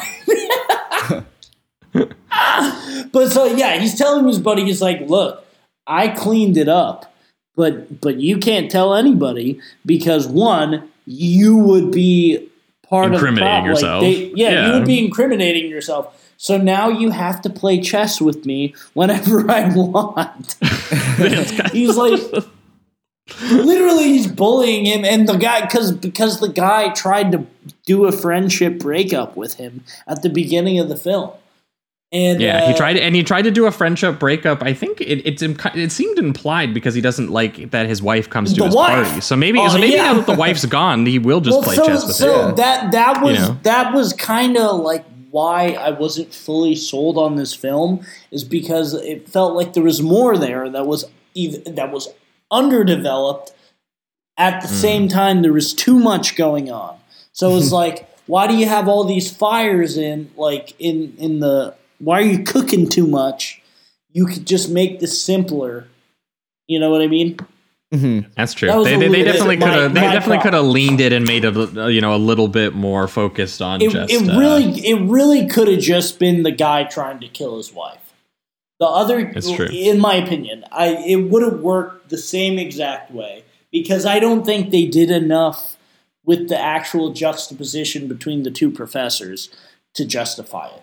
Yeah, I don't think it needs to be the longest one. It does seem, just if you're looking at pure narrative, it actually does seem to be fairly simple. It's just that it's kind of bloated in its idea before it finally gets there. Because I was having a little bit of trouble just with the length, in a sense that I wasn't sure when these two things were going to meet. And at a certain point, but before it actually does, because then it kind of works. But there is like a middle ground where you kind of feel a little disconnected. At least I did. Yeah. So. But I still really enjoyed honestly, this one just based on the 2 hours. Carnage. this is there is a little bit of length to it. I think so people who maybe are less of a fan will actually say that, you know, it's there's a little bit of unevenness and, mm-hmm. and inelegance to some of the way that this is structured. Some of that is just kind of inherent to anthology films, which are like by their nature always like starting and stopping. Yeah. Right. And you know, and every once in a while, yeah, it's like if you're going to throw 1 40-minute one in there, yeah, you know, you really need to, you know, tighten that up, or you need to justify it in a way. And yeah, it's I think it's possible for sure that they could have, if there was one to lean up, the longest one seems like the most obvious candidate. Yeah. But also you can tell that it was the one that I guess they felt really passionate about. It was the one they felt they could cut the least from. I do like a lot of the small details, like we said, that scene where they actually show the whole procedure of taking, like bringing the crate open and everything is really good. All the sequences when he fantasizes about killing his wife are very funny. Yeah, like some of the directing sequences, it has some of the strongest ones, yeah, for sure. Yeah, like, I agree. Yeah. But moving on to the last one here, they're creeping up on you. Named the one that has the word creep in it. This one is about a hermetic, evil businessman played by a grumpy E.G. Marshall, who is essentially doing like a 1980s Howard Hughes like germaphobe antics performance as this like mm-hmm. claustrophobic one-man show, locking himself up in this like high-tech antiseptic penthouse apartment, spending his entire days yelling at his employees over the phone, delighting in corporate takeovers, not because they make him more money, but because they result in the suicide of his competitors. And he was just like, you know, like he's stoked about it. He's just a cartoonishly monstrous character. If there's anyone who deserved the most EC Comics comeuppance, it's this guy.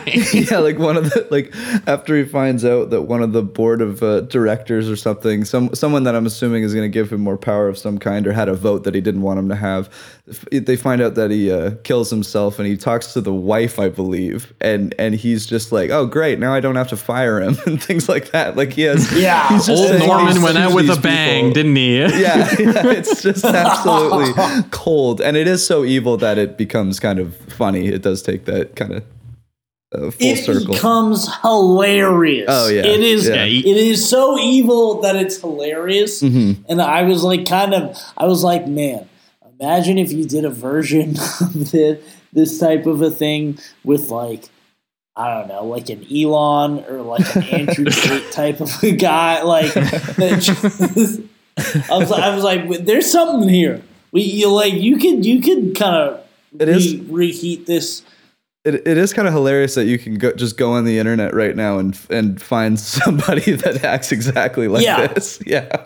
Yeah. It was awesome. Yeah, just torturing hysterical, grieving wives, and you know, basically wishing pain and death and misery upon like every single service person he comes into contact with.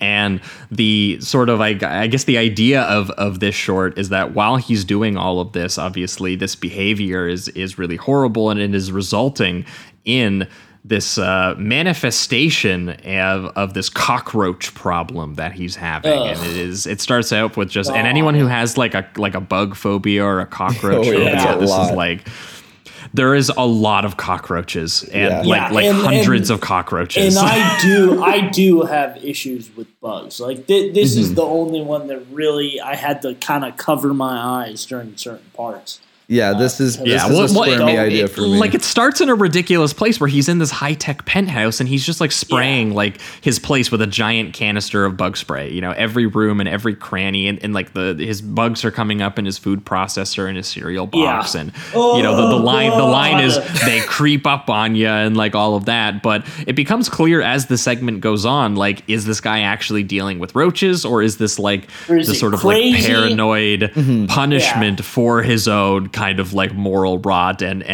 ugliness, or is this legitimately just a supernatural amount of roaches just like terrorizing this guy? Well, so I kind of took it at face value, because I didn't, based on how the whole film is set up, I didn't feel like I needed to see anything as like a metaphor. You know what I mean? I was going to be, because it's also ridiculous and mystical and spooky. I was not going to be like, this is some sort of metaphor for the decay of, you know.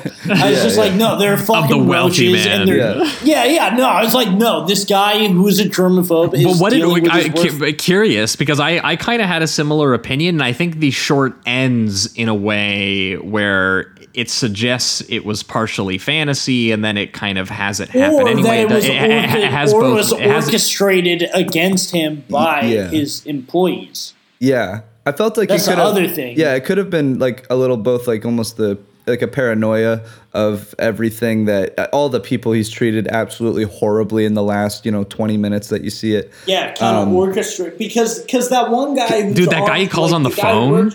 The guy's laughing. He's like, "What's the problem? You got some bugs?" Like he's laughing about it. It feels as if he knew exactly what was going to happen and just let it happen. That kind of thing. Just because he's like, fuck this guy. Or like, was a part of it. Yeah.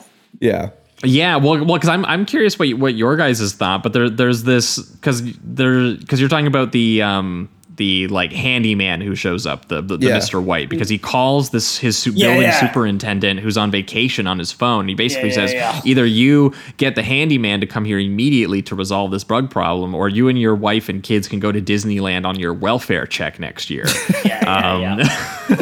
And Mr. White shows up, played by David Early, and he talks to him, and he's talking to him about like getting the fumigation service to come in and all of that. But David Early is like really, really hamming up this performance to the point that I started, that was what first triggered me to believe that there was something more subjective happening, because he kind of looks at this black handyman, and the way he performs it, it sounded like he was trying to do like the bamboozled voice stuff. He was 100% doing that. So that leads me to believe that it was in the perspective of this old wealthy racist dude who was looking at this guy being like, this guy's just trying to mock me and not actually trying to help me and all of this. So that was the only thing that made me go, that's so intensely subjective of a choice to make, that the handyman, he views him in this like very kind of like racist caricature almost. Yeah. And I like that he does it right away too. He doesn't build up to it after he's rude to him. Mm-hmm.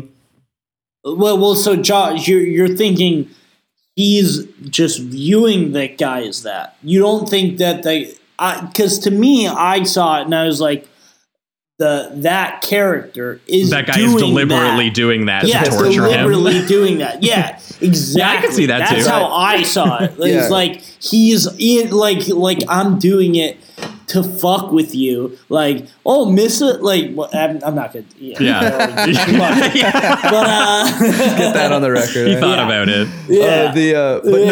The thing is I think he doesn't build up to that voice or performance. He's like, as soon as he starts talking to him, he's doing it. So it almost feels like he's so used to this guy that he's like, fuck you right away. Like, I'm just going to interact with you like this. Sure. Yeah. Yeah. So I could see. I mean, I could see both ways, because the way that I understood, like, I could understand why it could also be a more subjective thing, is how fucking insane the amount of bugs gets to a certain point. Like, it just feels so, like, right. Well, and then they're on his bed and he's having a heart attack, and then it flashes back out and like they're not there anymore, right? Like, the whole idea is that they're not in the serial anymore. They're not in all these places they were before. And it was like, was he just imagining? But they're all in his fucking body, dude, and they're about to explode out of him in like an incredible practical effect. And again, Tom Savini gets to fucking flex across all of these with the gore effects. Yes. Yeah. It's honestly one of the grossest things that I've seen. It looks so authentic, the way the skin pops open and the cockroaches coming out of his neck, coming out of his brain like a bloody tumor or something. It's fucking sick. You'll be delighted to know that I was listening to, again, friend of the show, Eli Roth, good guy. He interviewed Stephen King, and they were talking about Creepshow in that segment specifically. And there was someone who was blowing the bugs to like shoot them out, basically. Okay. And he was like in like a suit I can't remember the story exactly specifically, but like he's like in the bug suit and he's blowing him out with a tube. And they're like, "Are you good? Can you handle this?" He's like, "Yeah, but I have one request." And his only request was that there would be a bottle, like a baby bottle of whiskey. And every once in a while, after I'm blowing the fucking roaches up, you give me a little swig on the baby bottle of whiskey. That's awesome. Just get him through it. So he's like in this fucking bug suit for hours. And just, he's stuck there, and he's just swigging from the booze. That's so fun. Anyway. That's metal as hell. Oh my god. It is pretty fucking badass. That is very badass. It's so many. It's ridiculous. When movies were good. Yes. Yeah. When people just let cockroaches spill all over them. Exactly. Back when there were no rules and regulations. Yeah, it's like now you got the PC. It was like Exorcist 2 with the locusts, if I'm remembering correctly. Oh yeah, man, Jesus, crazy shit. Should I watch Exorcist 2? I've seen Exorcist 3. Should I watch Exorcist 2? I think it's weird. Everyone should watch Exorcist 2. Yeah, it's definitely not 3. Okay. It's not going to be 3, but I think it's weird enough to get. Something out of it. It's directed by John Boorman, Mr. Excalibur and Point Blank. It's worth watching for just the insane shit that comes out of that man's brain. Yeah, totally. Zardoz. Oh my god, yeah, that movie. That broke my brain for sure. But yeah, they're creeping up on you as the last one, but we do one last follow-up where we circle back around to the wraparound story, to this epilogue. Where you have Tom Savini as the garbage man throwing out the comic book in the trash can out front of Tom Atkins' house from the opening, from that Stephen King's kid was reading. He's not allowed to read anymore. And they're looking at all the deals on x-ray glasses and other various novelty items that you could buy in comic books. And they see that the redeem coupon for a voodoo doll has already been used. And where is that voodoo doll? Inside the kid's bedroom, where he is stabbing his dad, causing pain. Tom Atkins just screaming as this kid is like gleefully laughing, which again, that just captures the juvenile vibe of the whole thing. Oh, you know, you are watching bad taste, grotesque ghouls and gags of like a little vengeful kid. Yeah. And we had a blast. And again, it turns into the comic style absolutely. As it's been doing, and the Reaper ends it. The creep. That's right. The Reaper, baby. The Reaper. As he often does, because the Reaper ends it all. Yeah. For everyone.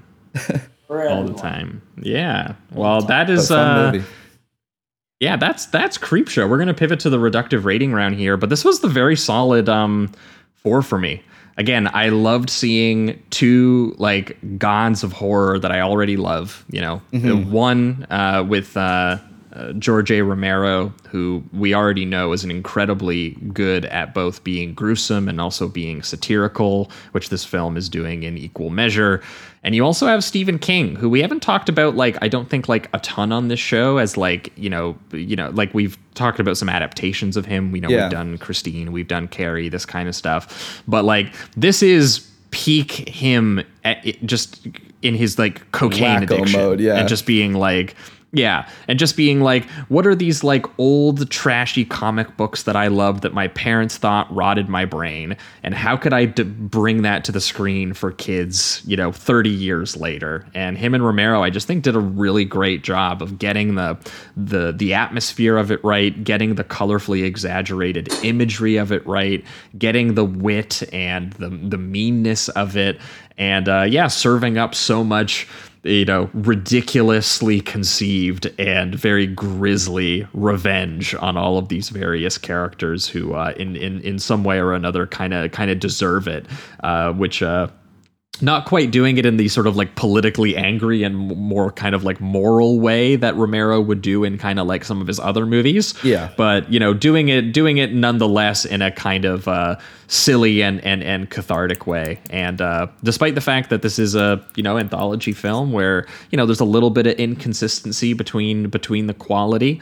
I had a good time with pretty much every single one of the shorts. Mm-hmm. But I think it seems pretty agreed upon here that Mr. Leslie Nielsen as the VHS obsessed Jigsaw, just, you know, putting Ted Danson into a trap was definitely the strangest and kind of most interesting one. But yeah, there's a lot of great images throughout the entire thing, courtesy of Romero and courtesy of Tom Savini's effects work specifically.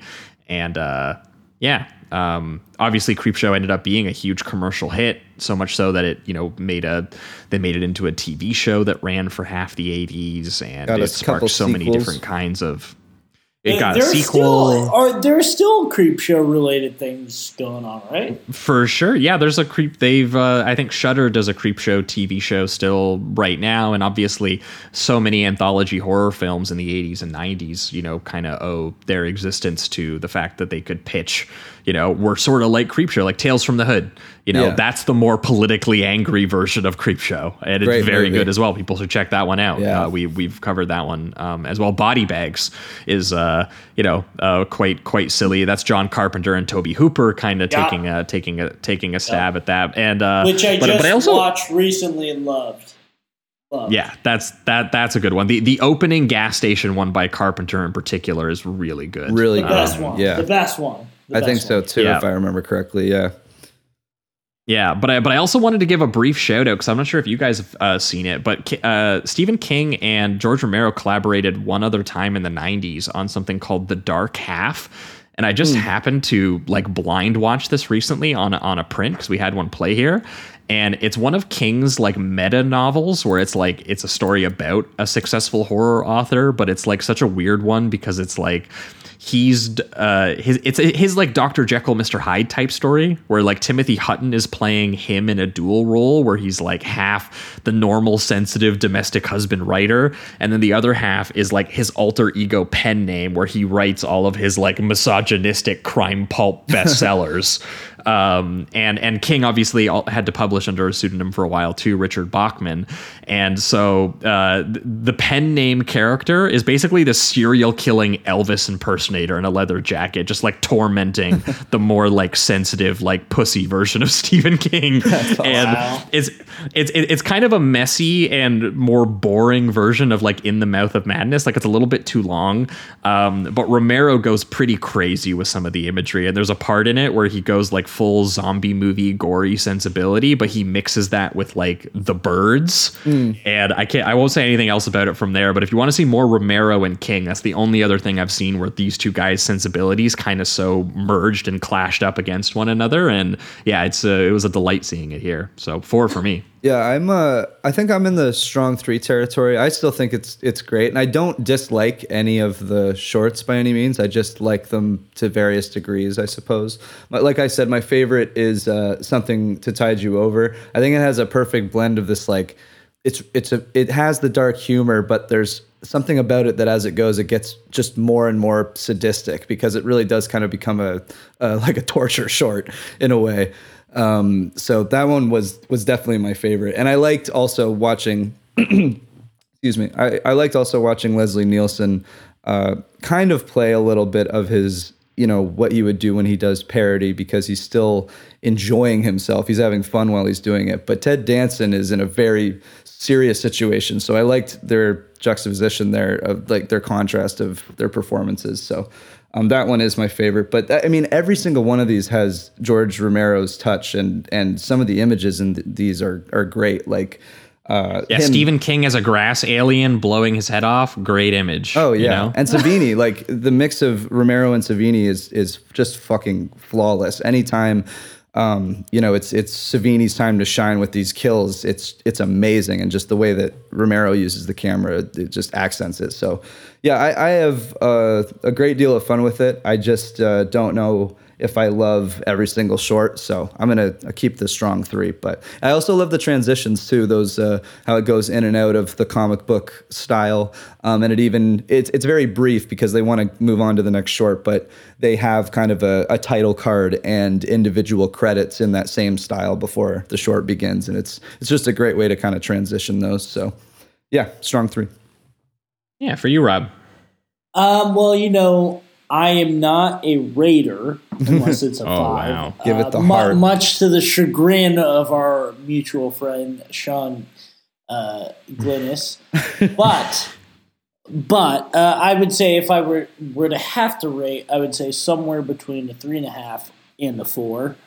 I really enjoyed it. It was just a great time at the movies. I wish I watched it younger. You know, yeah. I was really Me too, horror actually. Film. I was really horror film phobic growing up. And I could see why 80s kids are like obsessed with this. Like if I had seen this when I was like a shithead 10-year-old, I would have been like, this is the greatest movie that's ever been made. Sure. Well, I don't know what your personal like regular Halloween watches are. But I watch so much garbage that I'm like, it's Halloween. I gotta watch the Disney Channel original Halloween Town once a year.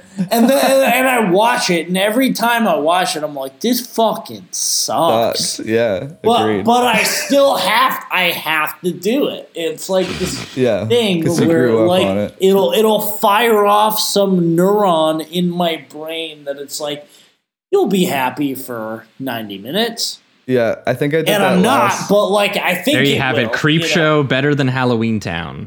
Yeah, I think I did better. Creepshow is a better film than Halloween Town. You have me on the record saying that. I think I did the Disney Halloween watches last year. But what have I watched more, and what will I watch more? Josh Lewis is Halloween Town. Okay, I'll be honest. I will probably watch. By the time I die, I will have watched Halloween Town way more than I have watched Creepshow. It's not even close. Fair enough. Well, I think that's going to wrap it up for Creepshow here. We're going to be right back, and we're going to be talking about three more spooky tales, but 1960s and in Italy. We're going to be talking about Black Sabbath. Stick around.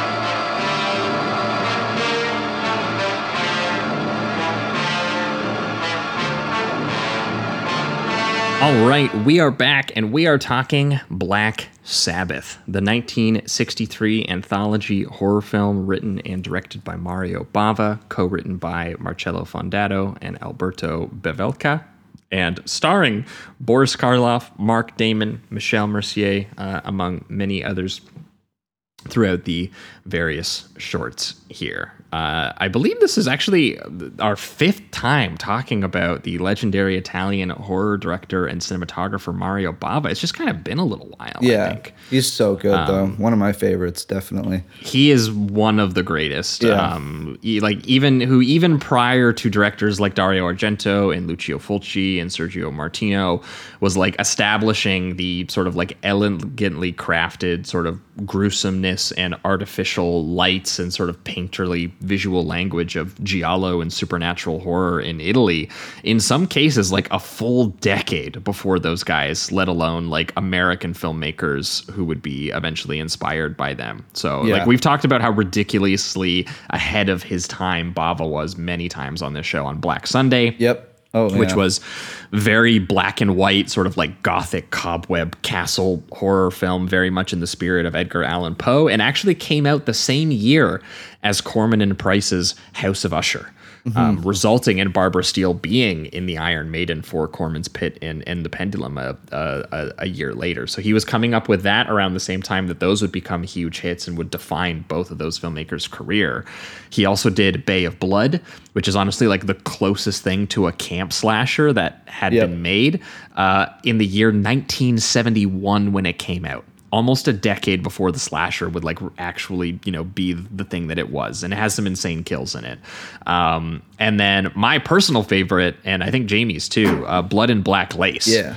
Yeah, me too. Which is just like the perfect, like decadent, sadistic, like dollhouse material for him, where he was doing a movie about like rich fashion designers and models just getting brutally killed and swallowed by like this corrupt industry they've surrounded themselves in. But it's also just an excuse because you're in a fashion house. So it's like colors and erotic murder set pieces. And, you know, so alongside Suspiria and The Beyond, I put like Blood and Black Lace up there as like the Italian horror film for me. So I'm very excited to be talking about Mario Bava again.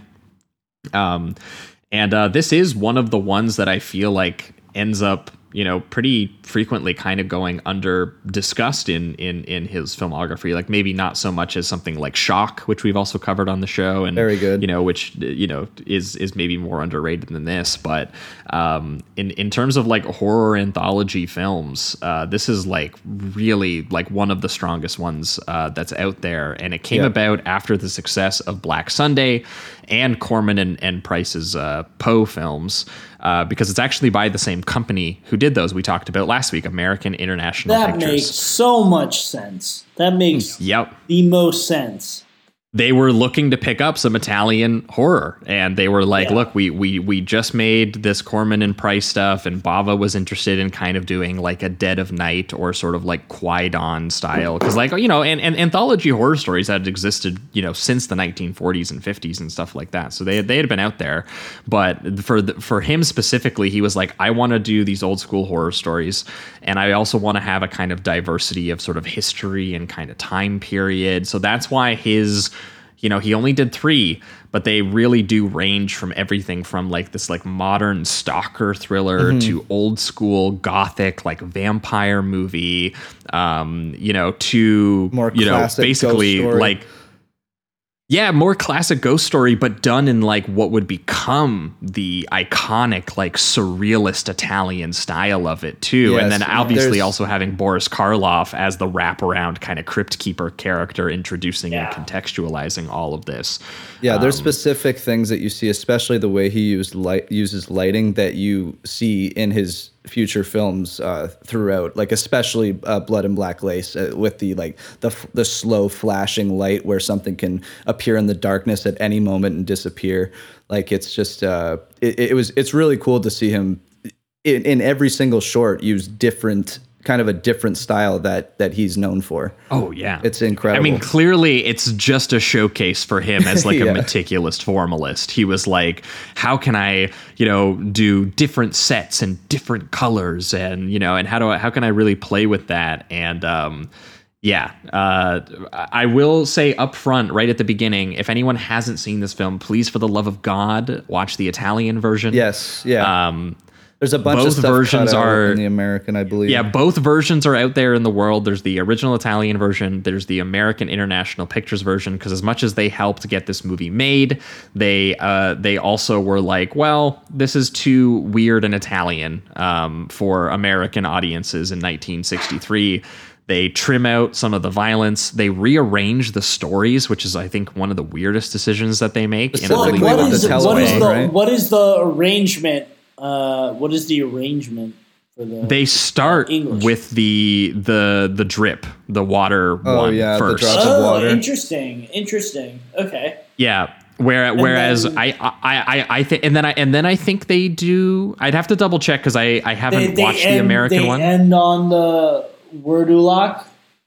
I think so. I think they wait for the longest one for the end. And what I like about this is that it starts out in the very sort of like low key kind of grounded way. Yeah. Then it throws in some supernatural elements, and then it gets fucking crazy. It actually has a very gradual build between the three of them. Yeah. It's kind of interesting that it's both. It's like you have a woman that's kind of paranoid about what's going on around her in the first one in an enclosed space. And in the second one, you have the more, the fantasy elements and more of the supernatural. And then you kind of fuse those together for the final one with the drop of water.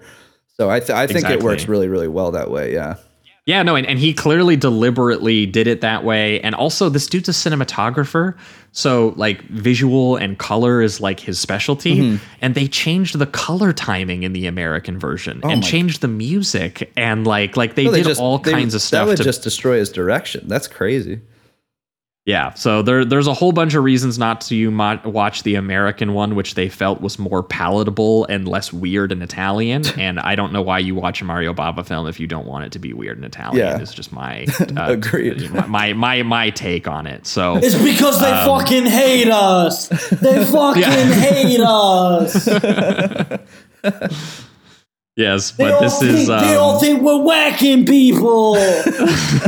I'm saying this like I'm an Italian, but I'm not. But I can speak for them. Who gives a shit what they have to say? Anyway. We probably won't get any angry emails for that, honestly. This one... The wraparound story here is the god, Boris Karloff, Mr. Frankenstein himself, perfect for introducing you to some spooky Halloween tales. And he is himself in this like vibrantly colored, like artificial soundstage, blue background, like pink rocks. And he's just being like, allow me to introduce three brief tales of terror and the supernatural. And I love that he's like directly acknowledging the audience in this like, I hope you didn't come to this theater like alone. Mm-hmm. You know, you will, you know, there are specters and vampires everywhere. There might even be one sitting next to you because they go to the movies too. Yeah. And I like this, you know, how it immediately draws your attention to the artificiality and also the love of movies and storytelling and kind of all of this. Like it kind of, the movie immediately knows like exactly what you're here for. And the first one is the story called The Telephone. It is this very creepy little stalker thriller with an ominous sort of like telephone call, essentially between a French call girl named Rosie, played by Michelle Mercier, who I've actually only ever seen in a like cartoonishly bleak spaghetti western called Cemetery Without Crosses, but she's pretty good in that. And she's essentially all alone in her apartment, and she has this ominous caller who wants to kill her, which is, you know, something that should probably sound familiar to most horror fans. But not only does this predate Scream, mm-hmm. but it also predates When a Stranger Calls and Black Christmas, which are the movies that most people cite as inspirations for Scream. Yeah, and it's not even, what's wild, it's not even the idea of just this kind of, you know, this anonymous caller that keeps creeping you out, but she knows who it is. Yeah, and she thinks she knows who it is. And the scares, the details of him going like, "Oh, you look beautiful tonight." Like the whole like, "I'm watching you currently, presently, right now. I can see what you're doing right now." Yeah. You know, like and then so in my notes, I wrote down, "That's just how Italians flirt." That's just what they do. That's just they're just courting ritual. People. Exactly. It's fine. It's normal. That was what Craven was trying to do with the Drew Barrymore section of Scream. This is just teenage courting ritual. That's what they do. Yeah, but I love like the patience and mood of this one, mm-hmm. which feels like part sort of like Hitchcock murder scheme movie, part like early Giallo woman driven into madness kind of movie. Because mm-hmm. again, this is like before, you know, what most people, they would actually start calling things Giallos and have Giallo movies. It's kind of so, and Bava is just so good at wringing tension out of this room. Like, it's just like this whole short is the bedroom and a phone and pure style, great sound and editing. It's like very tautly, sharply kind of constructed of just like it's scored to the telephone rings and her ticking analog clock and the camera just like nervously dollying and panning away. It's round this like decadent apartment while she's changing into her nightgown and pouring herself a drink and answering these dead air calls on her blood red rotary phone. Like, it's such striking imagery. I love how he sucks out. This was so clearly my favorite one. Like, it started off, I was like, there's no way I like the other ones. Oh, nice. Mine's actually The Drop of Water. That's my favorite. Well, I think that is the best directed one, but like as a whole, like the thing that got me the most, because like when I watch horror movies and stuff like that, I actively want to be scared and thrilled. And it rarely happens, you know. This one kind of freaked you out a little bit? It didn't necessarily. But it did give me that, like, peak of, like, uh-oh, how is this one going to end? Mm-hmm. Like, I was just like, oh, who is on the phone? Like, is something going to creep up? Like, I was wondering what the next step would be. Whereas with the other ones, I kind of knew how it was going to end. Sure. Mm. Yeah. And, I could see that, because so this does have a little bit of anticipation of, like, whether or not this is, you know, maybe a spirit of some kind, or just a murderer, or if it's connected to her past. And eventually that's revealed, of course. But, yeah, initially it does have a very, like, anonymous feeling to it, where you're really not quite sure where this is going to lead. You just know you're in a horror story.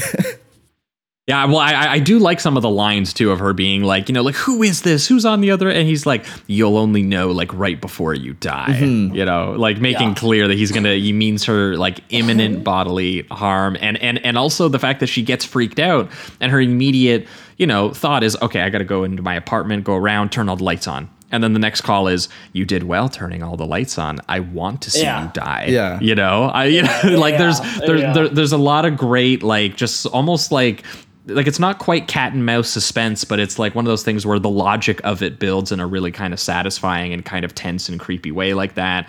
And, you know, and she does begin to really, like, sweat and be driven into paranoid madness, kind of waiting for her own demise, and the uncertainty of, you know, it even if it's not, it starts taking on this kind of supernatural and ghostly taunting quality to it, just on the way that she's being spoken to. And, you know, then you start throwing in those sick, like, crank zooms on, like, piercing eyes peering on her through the blinds, and the footsteps outside, someone sliding a newspaper clipping under the door of her escaped former pimp named Frank, who she turned in and testified against. She's like, oh my God, he's escaped. He's going to come kill me, which triggers the sort of the second half of the short, where she calls a strange lover of hers named Mary, and she calls her for comfort. She's begging for her. And it's actually the only time the short cuts away from the perspective of her apartment is to cut to Mary answering her phone. Yeah. And I like that at this point, your brain is actually trained to kind of feel like a phone ringing is just an ominous thing, even though it's a girl calling another girl that she, you know, is friends with. Right.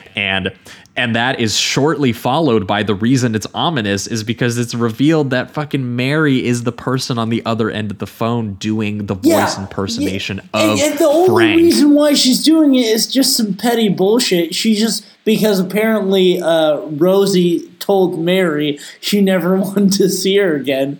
So Mary's like, oh, I know how I'll get her to talk to me again. It's a prank, bro. Yeah. She's a prankster. She's the god of Halloween, dude.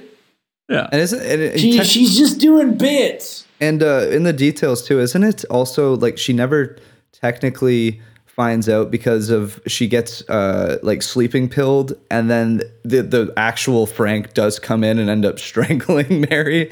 And but after Mary is like because you think when this is happening, you think, oh, I guess so. Mary is the one who wants to kill Rosie and just wanted to give herself an in. But no, Mary just wanted to hang. And then she's writing a fucking letter to be like, look, it was fucked up what I did, but I missed you. And after she tranquilized fucking Rosie, she gives her a sedative. She knocks her out and then is writing a letter. She's like, but look, see, we were hanging out. It was great. Yeah. So nothing's wrong. Yeah. Well, even though the actual scene where they hang out, the actual scene where they hang out is quite tense too, because from our perspective, we just know her as the girl that's like behind all of this torment that she's been experiencing. We think she's going to kill her. Like we think she's the killer. Yeah.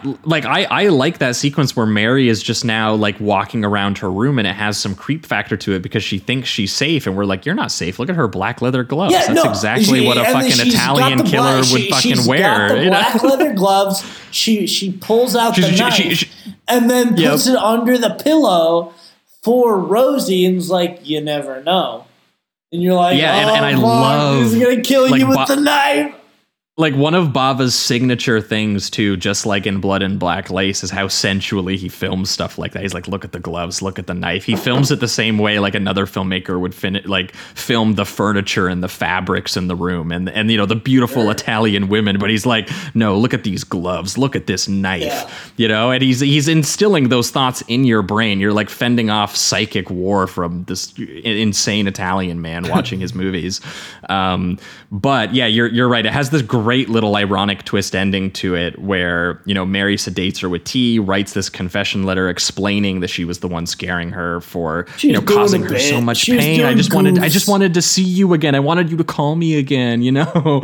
And the great twist of it is that Frank actually does escape, does burst into the room, and thinking he's killing Rosie, he strangles Mary to death. And the bit with the knife is that, you know, because like he's strangling Mary to death, like with a scarf, which is another fucking Bava touch, drenched in moonlight. Yeah. And Rosie wakes up hearing like Mary gasping for air, and she's fucking prepared with the knife because of Mary, because Mary put it under her pillow as part of. So Mary's prank actually left her prepared for this guy to break into her place. She probably would have been killed. And as a result of Mary's prank, she got the upper hand and stabbed him instead. And now there's just a pile of corpses in her bedroom. Yeah, and the camera just does what it's been doing the whole time, where it slowly pans over everything. But now it's just the aftermath and all the destruction instead of like leading you to something. You're just left with the death. It's great. Great short. It is good. Great short. Yep. That's definitely my favorite, for sure. Hell yeah. Nice. The one that followed it is one called the Wurdulak, which is Slavic for vampire. And this is like the Crate, the longest one and the most sort of ambitious one of the bunch, which it does kind of make sense to put in the middle one, because you want to get people's attention fast, and you also want to kind of like end on like a crazy high note. And it does a good job of putting this one in its right spot. Yeah. But also this one being the longest one, also I was surprised that, you know, it makes it tonally a little bit more of like a sad kind of slow burn, like folk horror kind of movie. But I actually think that it's still pretty lean and to the point. And I almost wish that this was like a movie that he had just made. Like, this could have been a whole feature, I thought, in how well done it is. It's loosely based on the Gothic novella called The Family of the Wurdulak by the Russian author Alexei Tolstoy. And this is definitely going for more of an Edgar Allan Poe sort of like Gothic Baroque sort of like family tragedy, where it's like, you know, they're torn apart by this like supernatural mysticism. And it even actually brings Mark Damon back, who we just talked about last week, who starred alongside Vincent Price in House of Usher, to play the lead character here, Count Vladimir, who rides on horseback through like 1800s Serbia, his black cape flowing as he pulls up to a river where he finds the corpse of a headless horseman with a dagger sticking out of him. You know, it's like it's real European castle location work. That's pretty amazing. Yeah, this is like crazy colored skies right out of a painting. Yeah, you know? The look of this one is I don't know if it's I would probably tie it in the sense of just the aesthetic of it with the drop of water and this one, but like you said, the red and purple skies is incredible. The fog, the ancient ruins that he goes through over and over again. Yeah, the fog over the landscapes almost makes it look like a watercolor painting or something like that. It's amazing. Well, so this one, I loved all the exteriors, not like the interiors. You were crazy about the more soundstagey stuff. I mean, when you use the word soundstage, I have no problem with that. I just didn't like the direction they took it into, which is like kind of a cottagey. Like, I wanted to be more like a Gothic. Sure, castle. I could see that. It is kind of like a tavern or a hotel. But then when you get in the woods, that is pure Halloween sheen. You got the fucking branches all over. You got the fog rolling in, and then it's kind of weird because it feels like this short doesn't really exist in real time, because every once in a while it will cut to outside of like the immediate vicinity, and like you got a horse in daylight trudging through the snow. For no reason, they just show that, and then it cuts back to the woods, and it's at the same time that it was originally at, like, the middle of the night, with the fog rolling in. It's like, why'd you cut to that horse in the snow? It's very strange. Yeah, just trying to mix some of the real location work with the, like, very artificial sort of studio stuff. I guess that they were shooting because the old Hollywood studio stuff. You could tell even getting the chance to cast like Boris Karloff in this one, because Karloff actually is the main, one of the main characters in this one as well. You can tell that Bava was stoked. Like when he was getting to do the foggy farmhouse stuff, he was like, "This is like my Universal Monsters thing, man. This is like when Frankenstein goes out into the forest, or when the Wolfman is like going around town killing people." He was like, "This is like my version of finally getting to do that," because Vladimir, it turns out, pulls up to this farmhouse looking for shelter. And it turns out to be, the sort of like family home of a man named Gorka and his whole family, his daughter, his sons, their wives, children, kind of like everything. And it turns out that Gorka, the patriarch of the family, has been missing for 5 days. He's gone hunting. He was hunting a Turkish criminal who they all kind of suspect is actually a bloodthirsty vampire, which is the body he presumably found with the father's dagger in it. Because they were like, if you found a decapitated body with a dagger in the heart, that was probably our dad killing a vampire. But it's also worth noting that Gorka, Boris Karloff, he also instructed them that if I don't come back in 5 days, don't let me in, because I will be a Verderlock. And it does have an interesting twist, I thought, on the vampire lore, where it's like they're simply like basically bloodthirsty corpses, like zombies. And it's a very romantic character, because the more they say, the more they love, the more they long to kill. Yeah, which is like why they need to be staked in the heart. Yeah, it's like they want their loved ones to just continue the everlasting life, I guess, with them. So there's that kind of dark quality to it. It's not just used as it's feeding. Like that. Yeah, it's that classic like gothic romance quality, but like what if like love was like this curse, and and that's why when the passions and emotions overwhelm the survivalist elements of this, it kind of made sense to me. Whereas maybe in another version you might be annoyed by that. No, but then so it's like that. I mean, usually it's like, what if we did this and we had like eternal love forever. But with this, it's like, what if we had a whole family of fucking vampires and we could all chill and be and have a loving, nice family? Like I kind of was like, that sounds nice. By the end of this one, I was like, that sounds chill. Having a whole fucking vampire family. What's wrong with that? That's a sitcom waiting to happen. Yeah, no. So literally, I was like. Because I'm so fucked up these days that, like, I fantasize about being Dracula. So I was like, what's wrong with that? I was like, this sounds awesome. This is sick. Yeah. I would love to be Dracula. Me up. I would love to be Dracula. Hanging out with Boris Karloff, my dad. But what would even be better is if you're Dracula with a family. With a fucking wife and a kid and your boys. Like, what? Come on. Hey, Vladimir agrees with you. So I mean, he does ultimately. That is the emotional trajectory of this story. Even though the atmosphere screams horror, he's ultimately like, I kind of choose this family. I choose being in love. Yeah, it's about chosen family. That's right. But man, the atmosphere is so fucking good. Like Bava directs the hell out of that whole segment of like. The clock striking midnight on the final day, while like the howling wind is outside and this hooded figure is crossing like through mud, the rickety bridge, like over the swamp. And it's revealed then that it's Gorka and it's Karloff, and this short takes on almost like a Body Snatchers sort of like zombie dynamic, where they don't know who's been turned, and they kind of refuse to believe whether they've been turned due to their love for the person, even though Karloff is like, he looks half dead. Yeah, he's wrinkly, he's gray, he's got a giant knife wound in his fucking chest, and the dogs are all howling at him, and he literally makes one of his kids shoot the dog. Look for. Like they are like aware he very well might come back as a vampire. He literally said, if it's been 5 days, don't let me in. It's been 5 days. He comes back and he's all fucked up looking. They're like, hey, Pops. And he's like, hello. And they're like, nothing's wrong. Nothing's wrong here. He's like ominously holding his grandson Ivan seconds like, before ripping the Turkish vampire's decapitated head like out of a sack and being like, look at this. They're like, cool. There's a real. That's awesome, dude.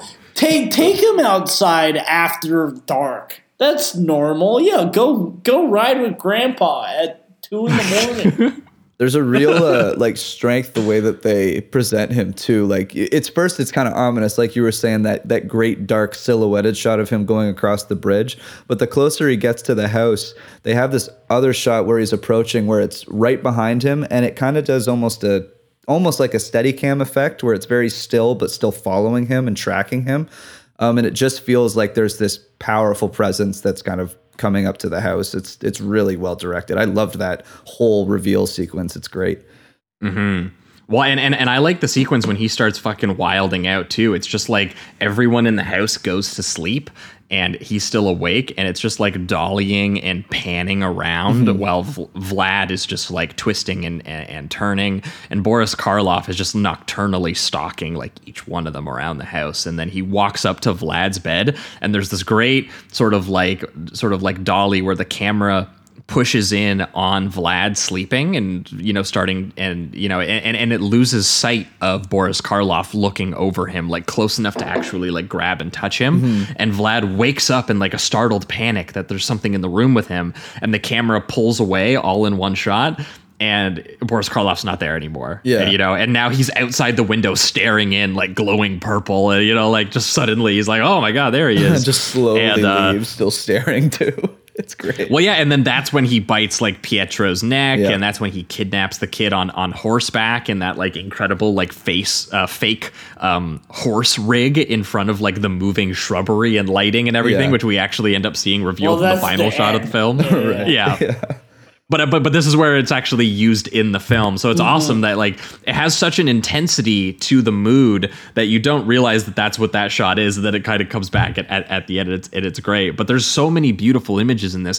My favorite is that crazy shot from the vantage point of the roof of the farmhouse, where the one son, Giorgio, comes back carrying his son Ivan's corpse in the blue moonlight. And it's like in front of this like giant like claw-like tree, and the wife is coming out and like hysterically crying over their kid, and you're just watching from like the rooftop like window basically. And that's when they are like, yeah, sorry, she's so upset about it, she won't actually let them stake the kid in the heart. So of course they bury him out back, and he comes back to life, and they repeat that shot again, but it's the kid outside being like, you know, mama, you know, as he's getting closer and closer. And man, like, it's just like that whole thing where, you know, a kid is coming back to life, and the mom can't handle it, and she fucking like kills her husband. Yeah, and just to get to Ivan him. Is on his. The kid is like banging on the door, his knees like, you know, bowing in front of it. Like, it's so creepy. Like, Bava is good with like kid horror the few times he deploys it. I was thinking of that shot in Shock, that transformation shot where the kid is running down the hallway and then turns into the like adult man with claws and stuff. Like, this reminded me of that a little bit. Absolutely. Yeah. Oof. No, I totally get that. And then I think when she opens the door too, this is when she gets kidnapped. It's Karloff, baby. Yeah, he's ready to go, and he takes her to the these ancient ruins that they keep going back to that I was talking about earlier, which just look great. That are so beautiful. Yeah, I think they look amazing. At a certain point, it looks like they have one massive one that has, it's kind of like a composition between two real shots and maybe something that's like a matte painting in the middle, but it's just. It's beautiful. I think it's meant to be this abandoned like monastery or something like that they end up going to. Yeah. Yeah. It's one of my favorite. It's very locations. Vague what it is, but it's pure Halloween sheen. Yes. Pure Halloween sheen. It belongs. Well, yeah. And it's there that she's like, where the one daughter remaining who's been, you know, slowly like kind of like falling in love with Vlad over the course of over the short, you know, she gets swallowed by her cursed family, which is like classic Poe stuff. And it's done in these like POV shots of them, you know, being platformed towards her on the camera in like this deep green lighting as each one just gets closer and closer and, you know, welcoming her in. And, you know, then she appears fine as she, you know, as she's telling Vlad to, you know, who comes back to the house, like, you know, or, you know, go away, like run before, you know, like, you know, before something goes wrong here. And he's just like, you know, he's like, no, I'm going to rescue you. And, you know, he confesses his love, his desire to, he cannot live without her. Mm-hmm. And, as a result, she is like, yeah, she goes in for a kiss. And, you know, the whole family as we kind of learned with this version of the vampire, it's like, yeah, you know, this is how you are going to maintain your love. And it turns this like romantic moment into this kind of gruesomely kind of ironic moment. But it's done in like that zoom on her being like, kiss me, and the spotlight on her eyes, like followed by all the zombie heads like in the windows, watching them and stuff. It's like this, our family's coming together, yay. Yeah, it's like this trance like ritual romantic thing. It's very, very well done. Yeah. And in classic Halloween spooky fashion, just the last shot being a road taken over by the fog. It's just great. Yep. Good touch. Bava. Yeah, so like these are all incredibly strong, and the very and that was the longest one. That's like you know, this is a 90-minute. You know, this one, it's only 3 shorts, and they all kind of hit. I do think this is more consistent than Creepshow overall, because I really do like all 3 of them a lot. Yeah, me too. But this last one, The Drop of Water, is the shortest one. It's 20 minutes. Yeah. And he just goes pedal to the metal on this one. Like basically no right from the start. Like it is the most he's going so hard directing. Yeah. Yeah. Yeah. And this is like the most like overtly ghostly, like reanimated corpse story that he's telling. It's the closest to like straight up like Halloween haunted house kind of mood. Yeah. And also, in my opinion, the closest to the 3 in terms of having that like EC Comics, just like bizarre, deserved, like ironic revenge grimness to it. Mm-hmm. Where, you know, and also being just such an exercise in exaggerated style choices. Like this is, you know, Rob was talking about in the last one, where's the Gothic mansion? Here's the Gothic mansion. You know, here's the crazy psychedelic, like abstract Argento-ish, like dreamscape shit. You know, it's just, this is definitely like the leanest and most insane one of the 3. Sure. But you know, what's interesting about this film is it's really, quiet, and in the sense that it reminded me, I don't know how familiar you guys are with the Twilight Zone, but not that familiar. I know you know what it is. And do you know the episode The Invaders? What's the story briefly? It's like one of the considered one of the best ones. It's very silent. It's just this. Like lady, it's kind of like the Turin Horse for a sci-fi horror film. It's just this lady in like her old house, and like alien invaders are like crawling around her place, and it's almost silent. Yeah, are these? But are these the little guys with like the little like spinning things on their heads and stuff? I think I've seen this. Yes, and the Drop of Water kind of reminded me of that in terms of its tone and its pace. Mm-hmm. Yeah, just like locked in with this woman. You're just like, locked in, and there's not really a story there. Like you understand that you're in this haunted house, and but like you don't really know who the owner of the house is, why it's haunted. Why she's haunting her? Like it's not really clear. Well, we know why she's trying to, because she stole the ring. Well, because she took the ring. Yeah, but but even then, that felt like it was kind of. It's a simple premise. Like before she took the ring, though, it already felt like it was haunted. Oh, for sure. I mean, the moment you look at that, the vibes were there. The vibes were there. So, like, yeah, that gave us the reason. But, like, to me, watching this, all I could think of, because this will, while it wasn't necessarily my capital F favorite, it's certainly the one I will be thinking about the most, and it's certainly the one that is, like, directing point of view, the strongest. I was going to say, if you go to an Italian horror film looking for the lurid colors and the lavish production design, this is the one you're looking for. This is it. If you want all the expressionism and you want all of the... Oh my God, it looks so good. And to me, and maybe this sounds disrespectful to say, but I mean it, like it would be the perfect thing to have on in the background of like a Halloween party.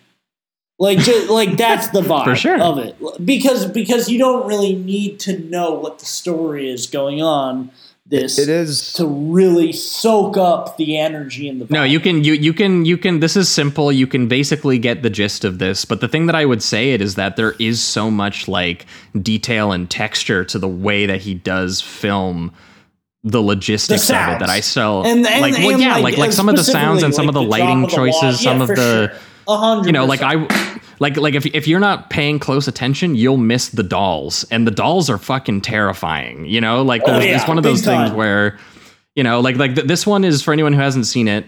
This one moves it into the sort of like early 20th century. I think it's in London, and it picks up with this nurse named Helen, played by Jacqueline Perreault, who is basically just like up really late at home on a stormy night in what is an apartment that Dario Argento lives in. Yes, with like surreal color lighting leaking in from her windows and her gramophone slowly fizzling out, and she's answering a house call from the maid of an elderly woman who has suddenly died in the night, and it can't wait until morning. The body needs to be handled.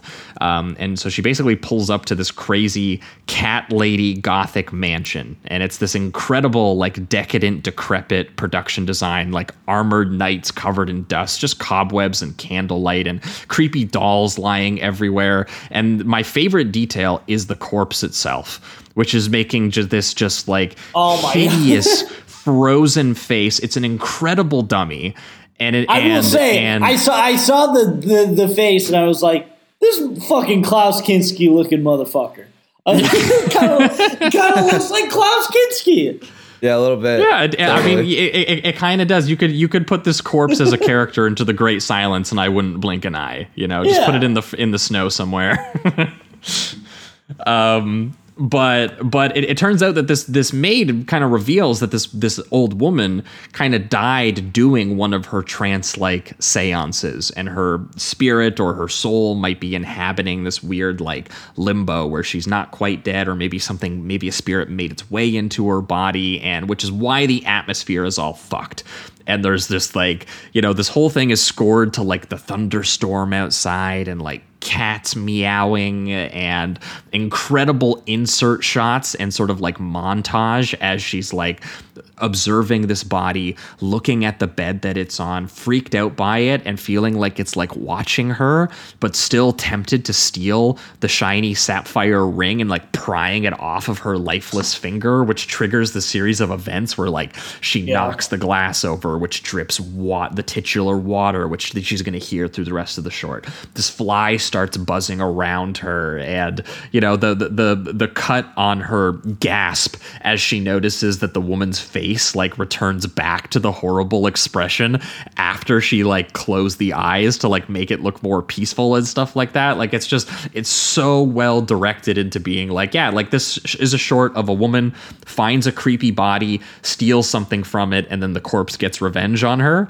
But like the absolute power of Bava's mood that he gets is like genuinely it's incredible. Yeah, because he really takes his time before it finally kind of crescendos into it like an all-out ghost attack, like a spirit attack basically. And what I love is that the lighting that he does, he sets it up in the introduction scene where it's just her kind of in the storm and it's introducing her in her apartment and everything.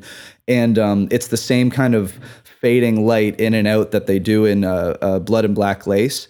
And he doesn't use it again until this scene where she starts to get, the haunting occurs.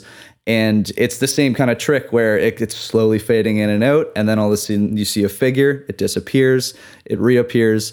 It's just it's a great technique. And it's a hand so coming around the door frame or something. Yeah, those are terrifying. Like he'll just do something where it's just two hands slowly creeping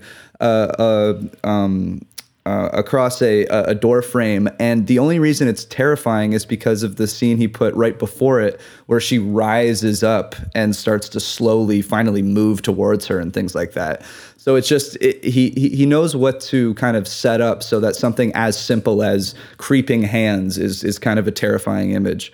It's brilliant pacing. It's awesome.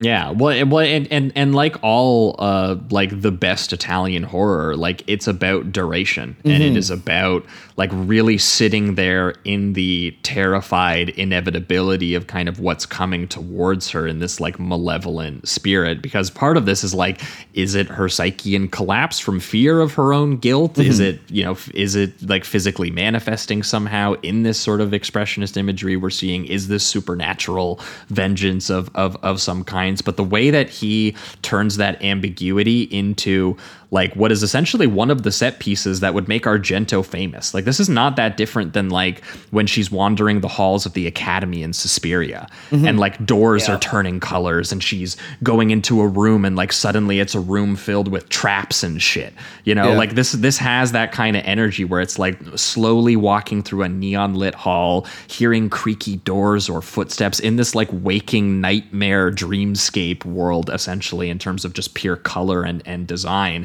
And then to get you with that level of anticipation, but then also hit you with the actual shocks when they hit, like the corpse rising in the bed. Oof, or my favorite, the crazy crank zoom on her in the rocking chair holding her cat. Oh, yeah. And just rocking. Yeah, the amount of cats. There are so many cats just walking through the frame.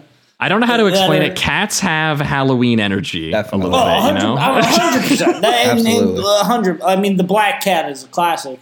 And then, but there are cats, like, walking through the entire short. And it's great. Yeah. It just, it gives you the sense that, one, it's Halloween, baby. But, two, this is a crazy psycho lady. Who would crush her with? She's got nothing else other than cats. And that like that face change too that we get on the lead here is just incredible. That we get on Helen by the end. Just that it's like come full circle. The fear has taken her over a little bit, or the spirit did. We don't know. I guess it's kind of ambiguous, but. It's just that it's such a terrifying face, and I love how often Bava zooms into it, and he's just like, "Look at what I've made! Isn't this horrifying looking?"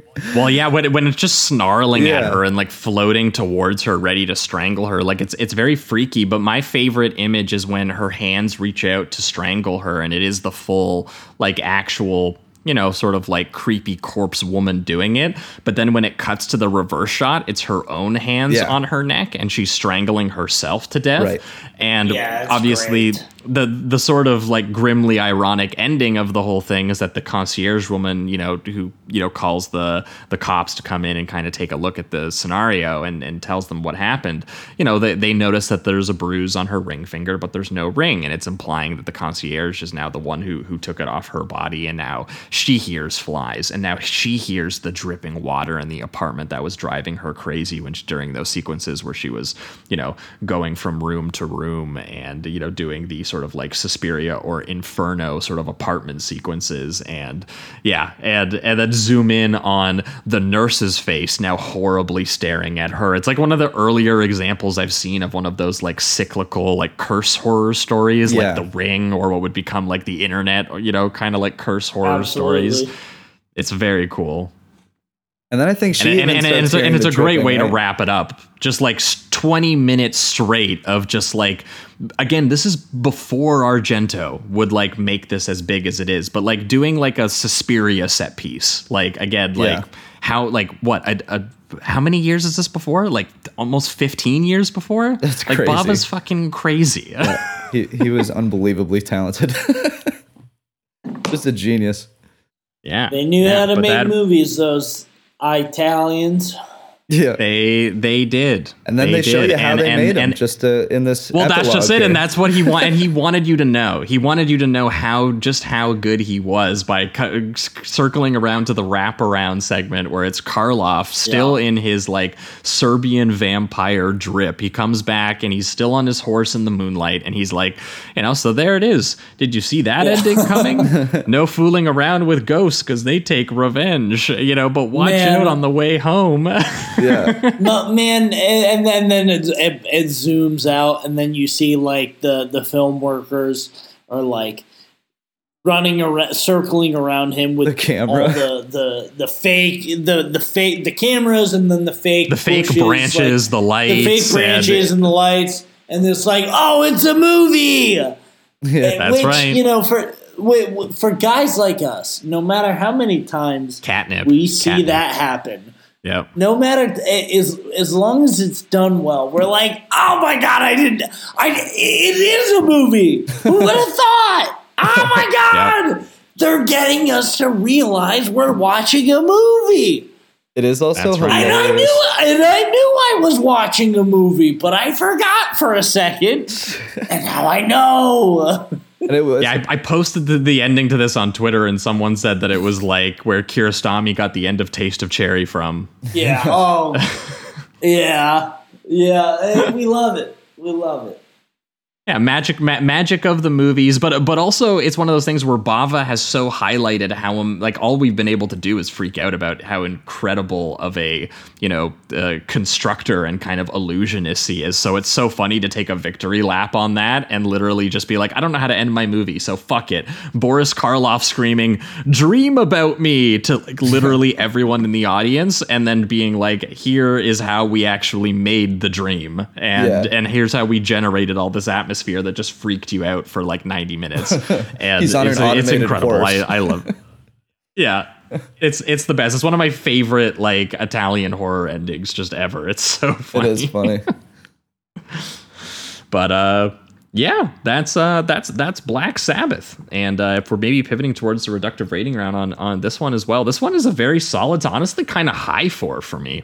Yeah, it's It's very moody. It's very meticulously stylized. Again, Bava, I think, organizes this basically perfectly in terms of momentum and every short, in my opinion, like there's not a weak link here. And it builds great, like going from a murderous like phone stalker that like predates like Black Christmas or When a Stranger Calls, and obviously predating kind of some of the Giallo stuff as well, and doing that very well, and then transitioning into vampiric gothic horror, this more ambitious sort of like Hammer production design with fog and decapitated heads and little vampire children, and turning into this sort of tragic romance. And then waiting till the very end for just 20 minutes of just pure Bava. Candles, dolls, this hideously frozen reanimated corpse in this like decadent artificial Argento style dreamscape, again 10 years or more before Argento would even figure out that this would become his style and what everyone would associate with him, not with Bava. Mm-hmm. So like it's again, Bava once again incredibly ahead of his time, incredible director, incredible with mood. And every single one of these stories is a hitter for me, and it's all united by Boris Karloff, the legend. Yeah. If Boris Karloff gets on screen and is like, listen to my three spooky tales, I'm gonna have a good time, even if the tales are kind of mediocre. And in this case, I will say though, pretty incredible. But the fact that this was, we watched the Italian version, and yes, it did kind of. Made it the Karloff contribution a little less. Yeah, have to look. You didn't like Italian Karloff? Come on, man. No, I did not. I wanted to hear that great, brilliant voice, and it was like at a certain point, it's like, and because it also because he's wearing all that drip. Yeah, it looks like him if you know it's him. And I think he's good in the vampire segment. Yeah, I think he's great. Of course he is. He's good. He's good doing anything. But if I'm watching Karloff, I want to be like, oh yeah, I'm in it. Yeah, like, you know, and I didn't quite. You just wanted Frankenstein to show up. I wanted that same gravitas. I didn't necessarily want him showing up as the monster, but I wanted the same oomph. Well, he did kill a kid, so that's pretty sweet. Who hasn't? Who hasn't? Who amongst us? Who amongst us has? Mine. I'm gonna strongly for it as well. I don't think it's perfect, but it's very close to it, honestly.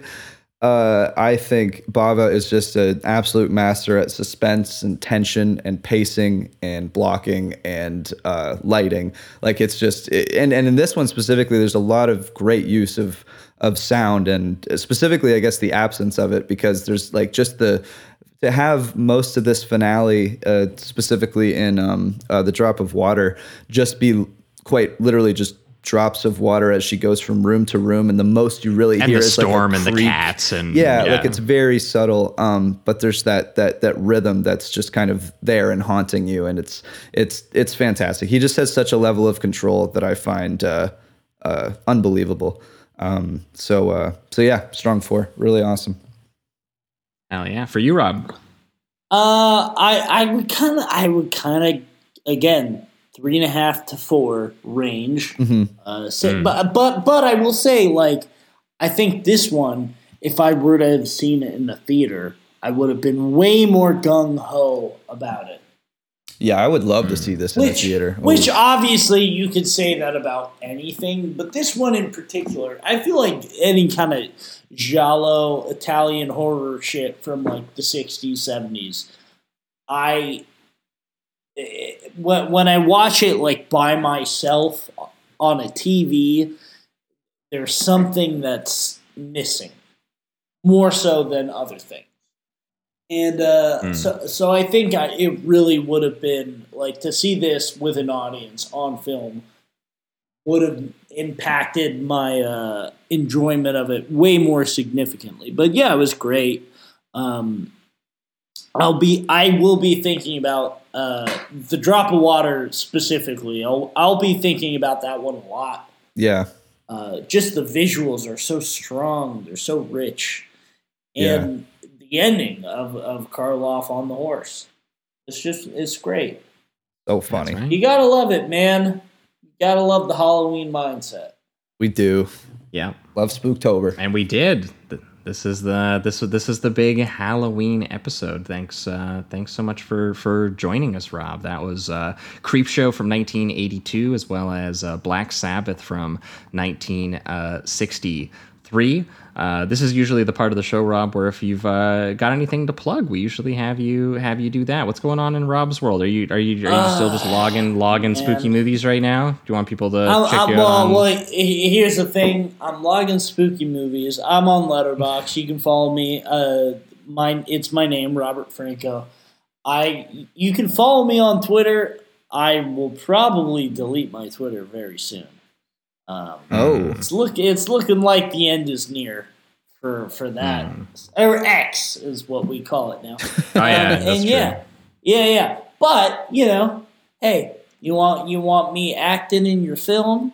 You want me on your? Actually, you know what? No, don't bother me. But if you got juice, bother me. If you got juice, hit me up. But if you're just some guy, fuck you. He's only doing AAA features here. I turn my nose at people beneath me. I turn my nose up at them. I'm trying to get to the top, baby. That's right. We wish you the best of luck, Rob. Oh yeah. That's right. I want people to pay me for my opinions. That was for Josh. All good. For our listeners, we are going to be back in 1 week's time, where we are going to be doing the big episode number 300. And it is the episode that comes out on Halloween weekend, but it is exclusively over on the Patreon. So we wanted to make this the big Halloween episode for everyone. But for next week over on the Patreon, for you guys over there exclusively, we're going to be doing a big Craven blind spot that we have been kind of talking around for like 5 years. We're going to finally talk about A Nightmare on Elm Street. We've done a lot of Cravens, but we somehow have not covered that one yet, and we finally decided that it was time to do it, and it made sense for a Halloween episode. It made sense to get a big canon horror film out of the way, and we are going to be pairing it with a little movie called Wishmaster to keep the silly spooky zone kind of going even onto the Halloween weekend.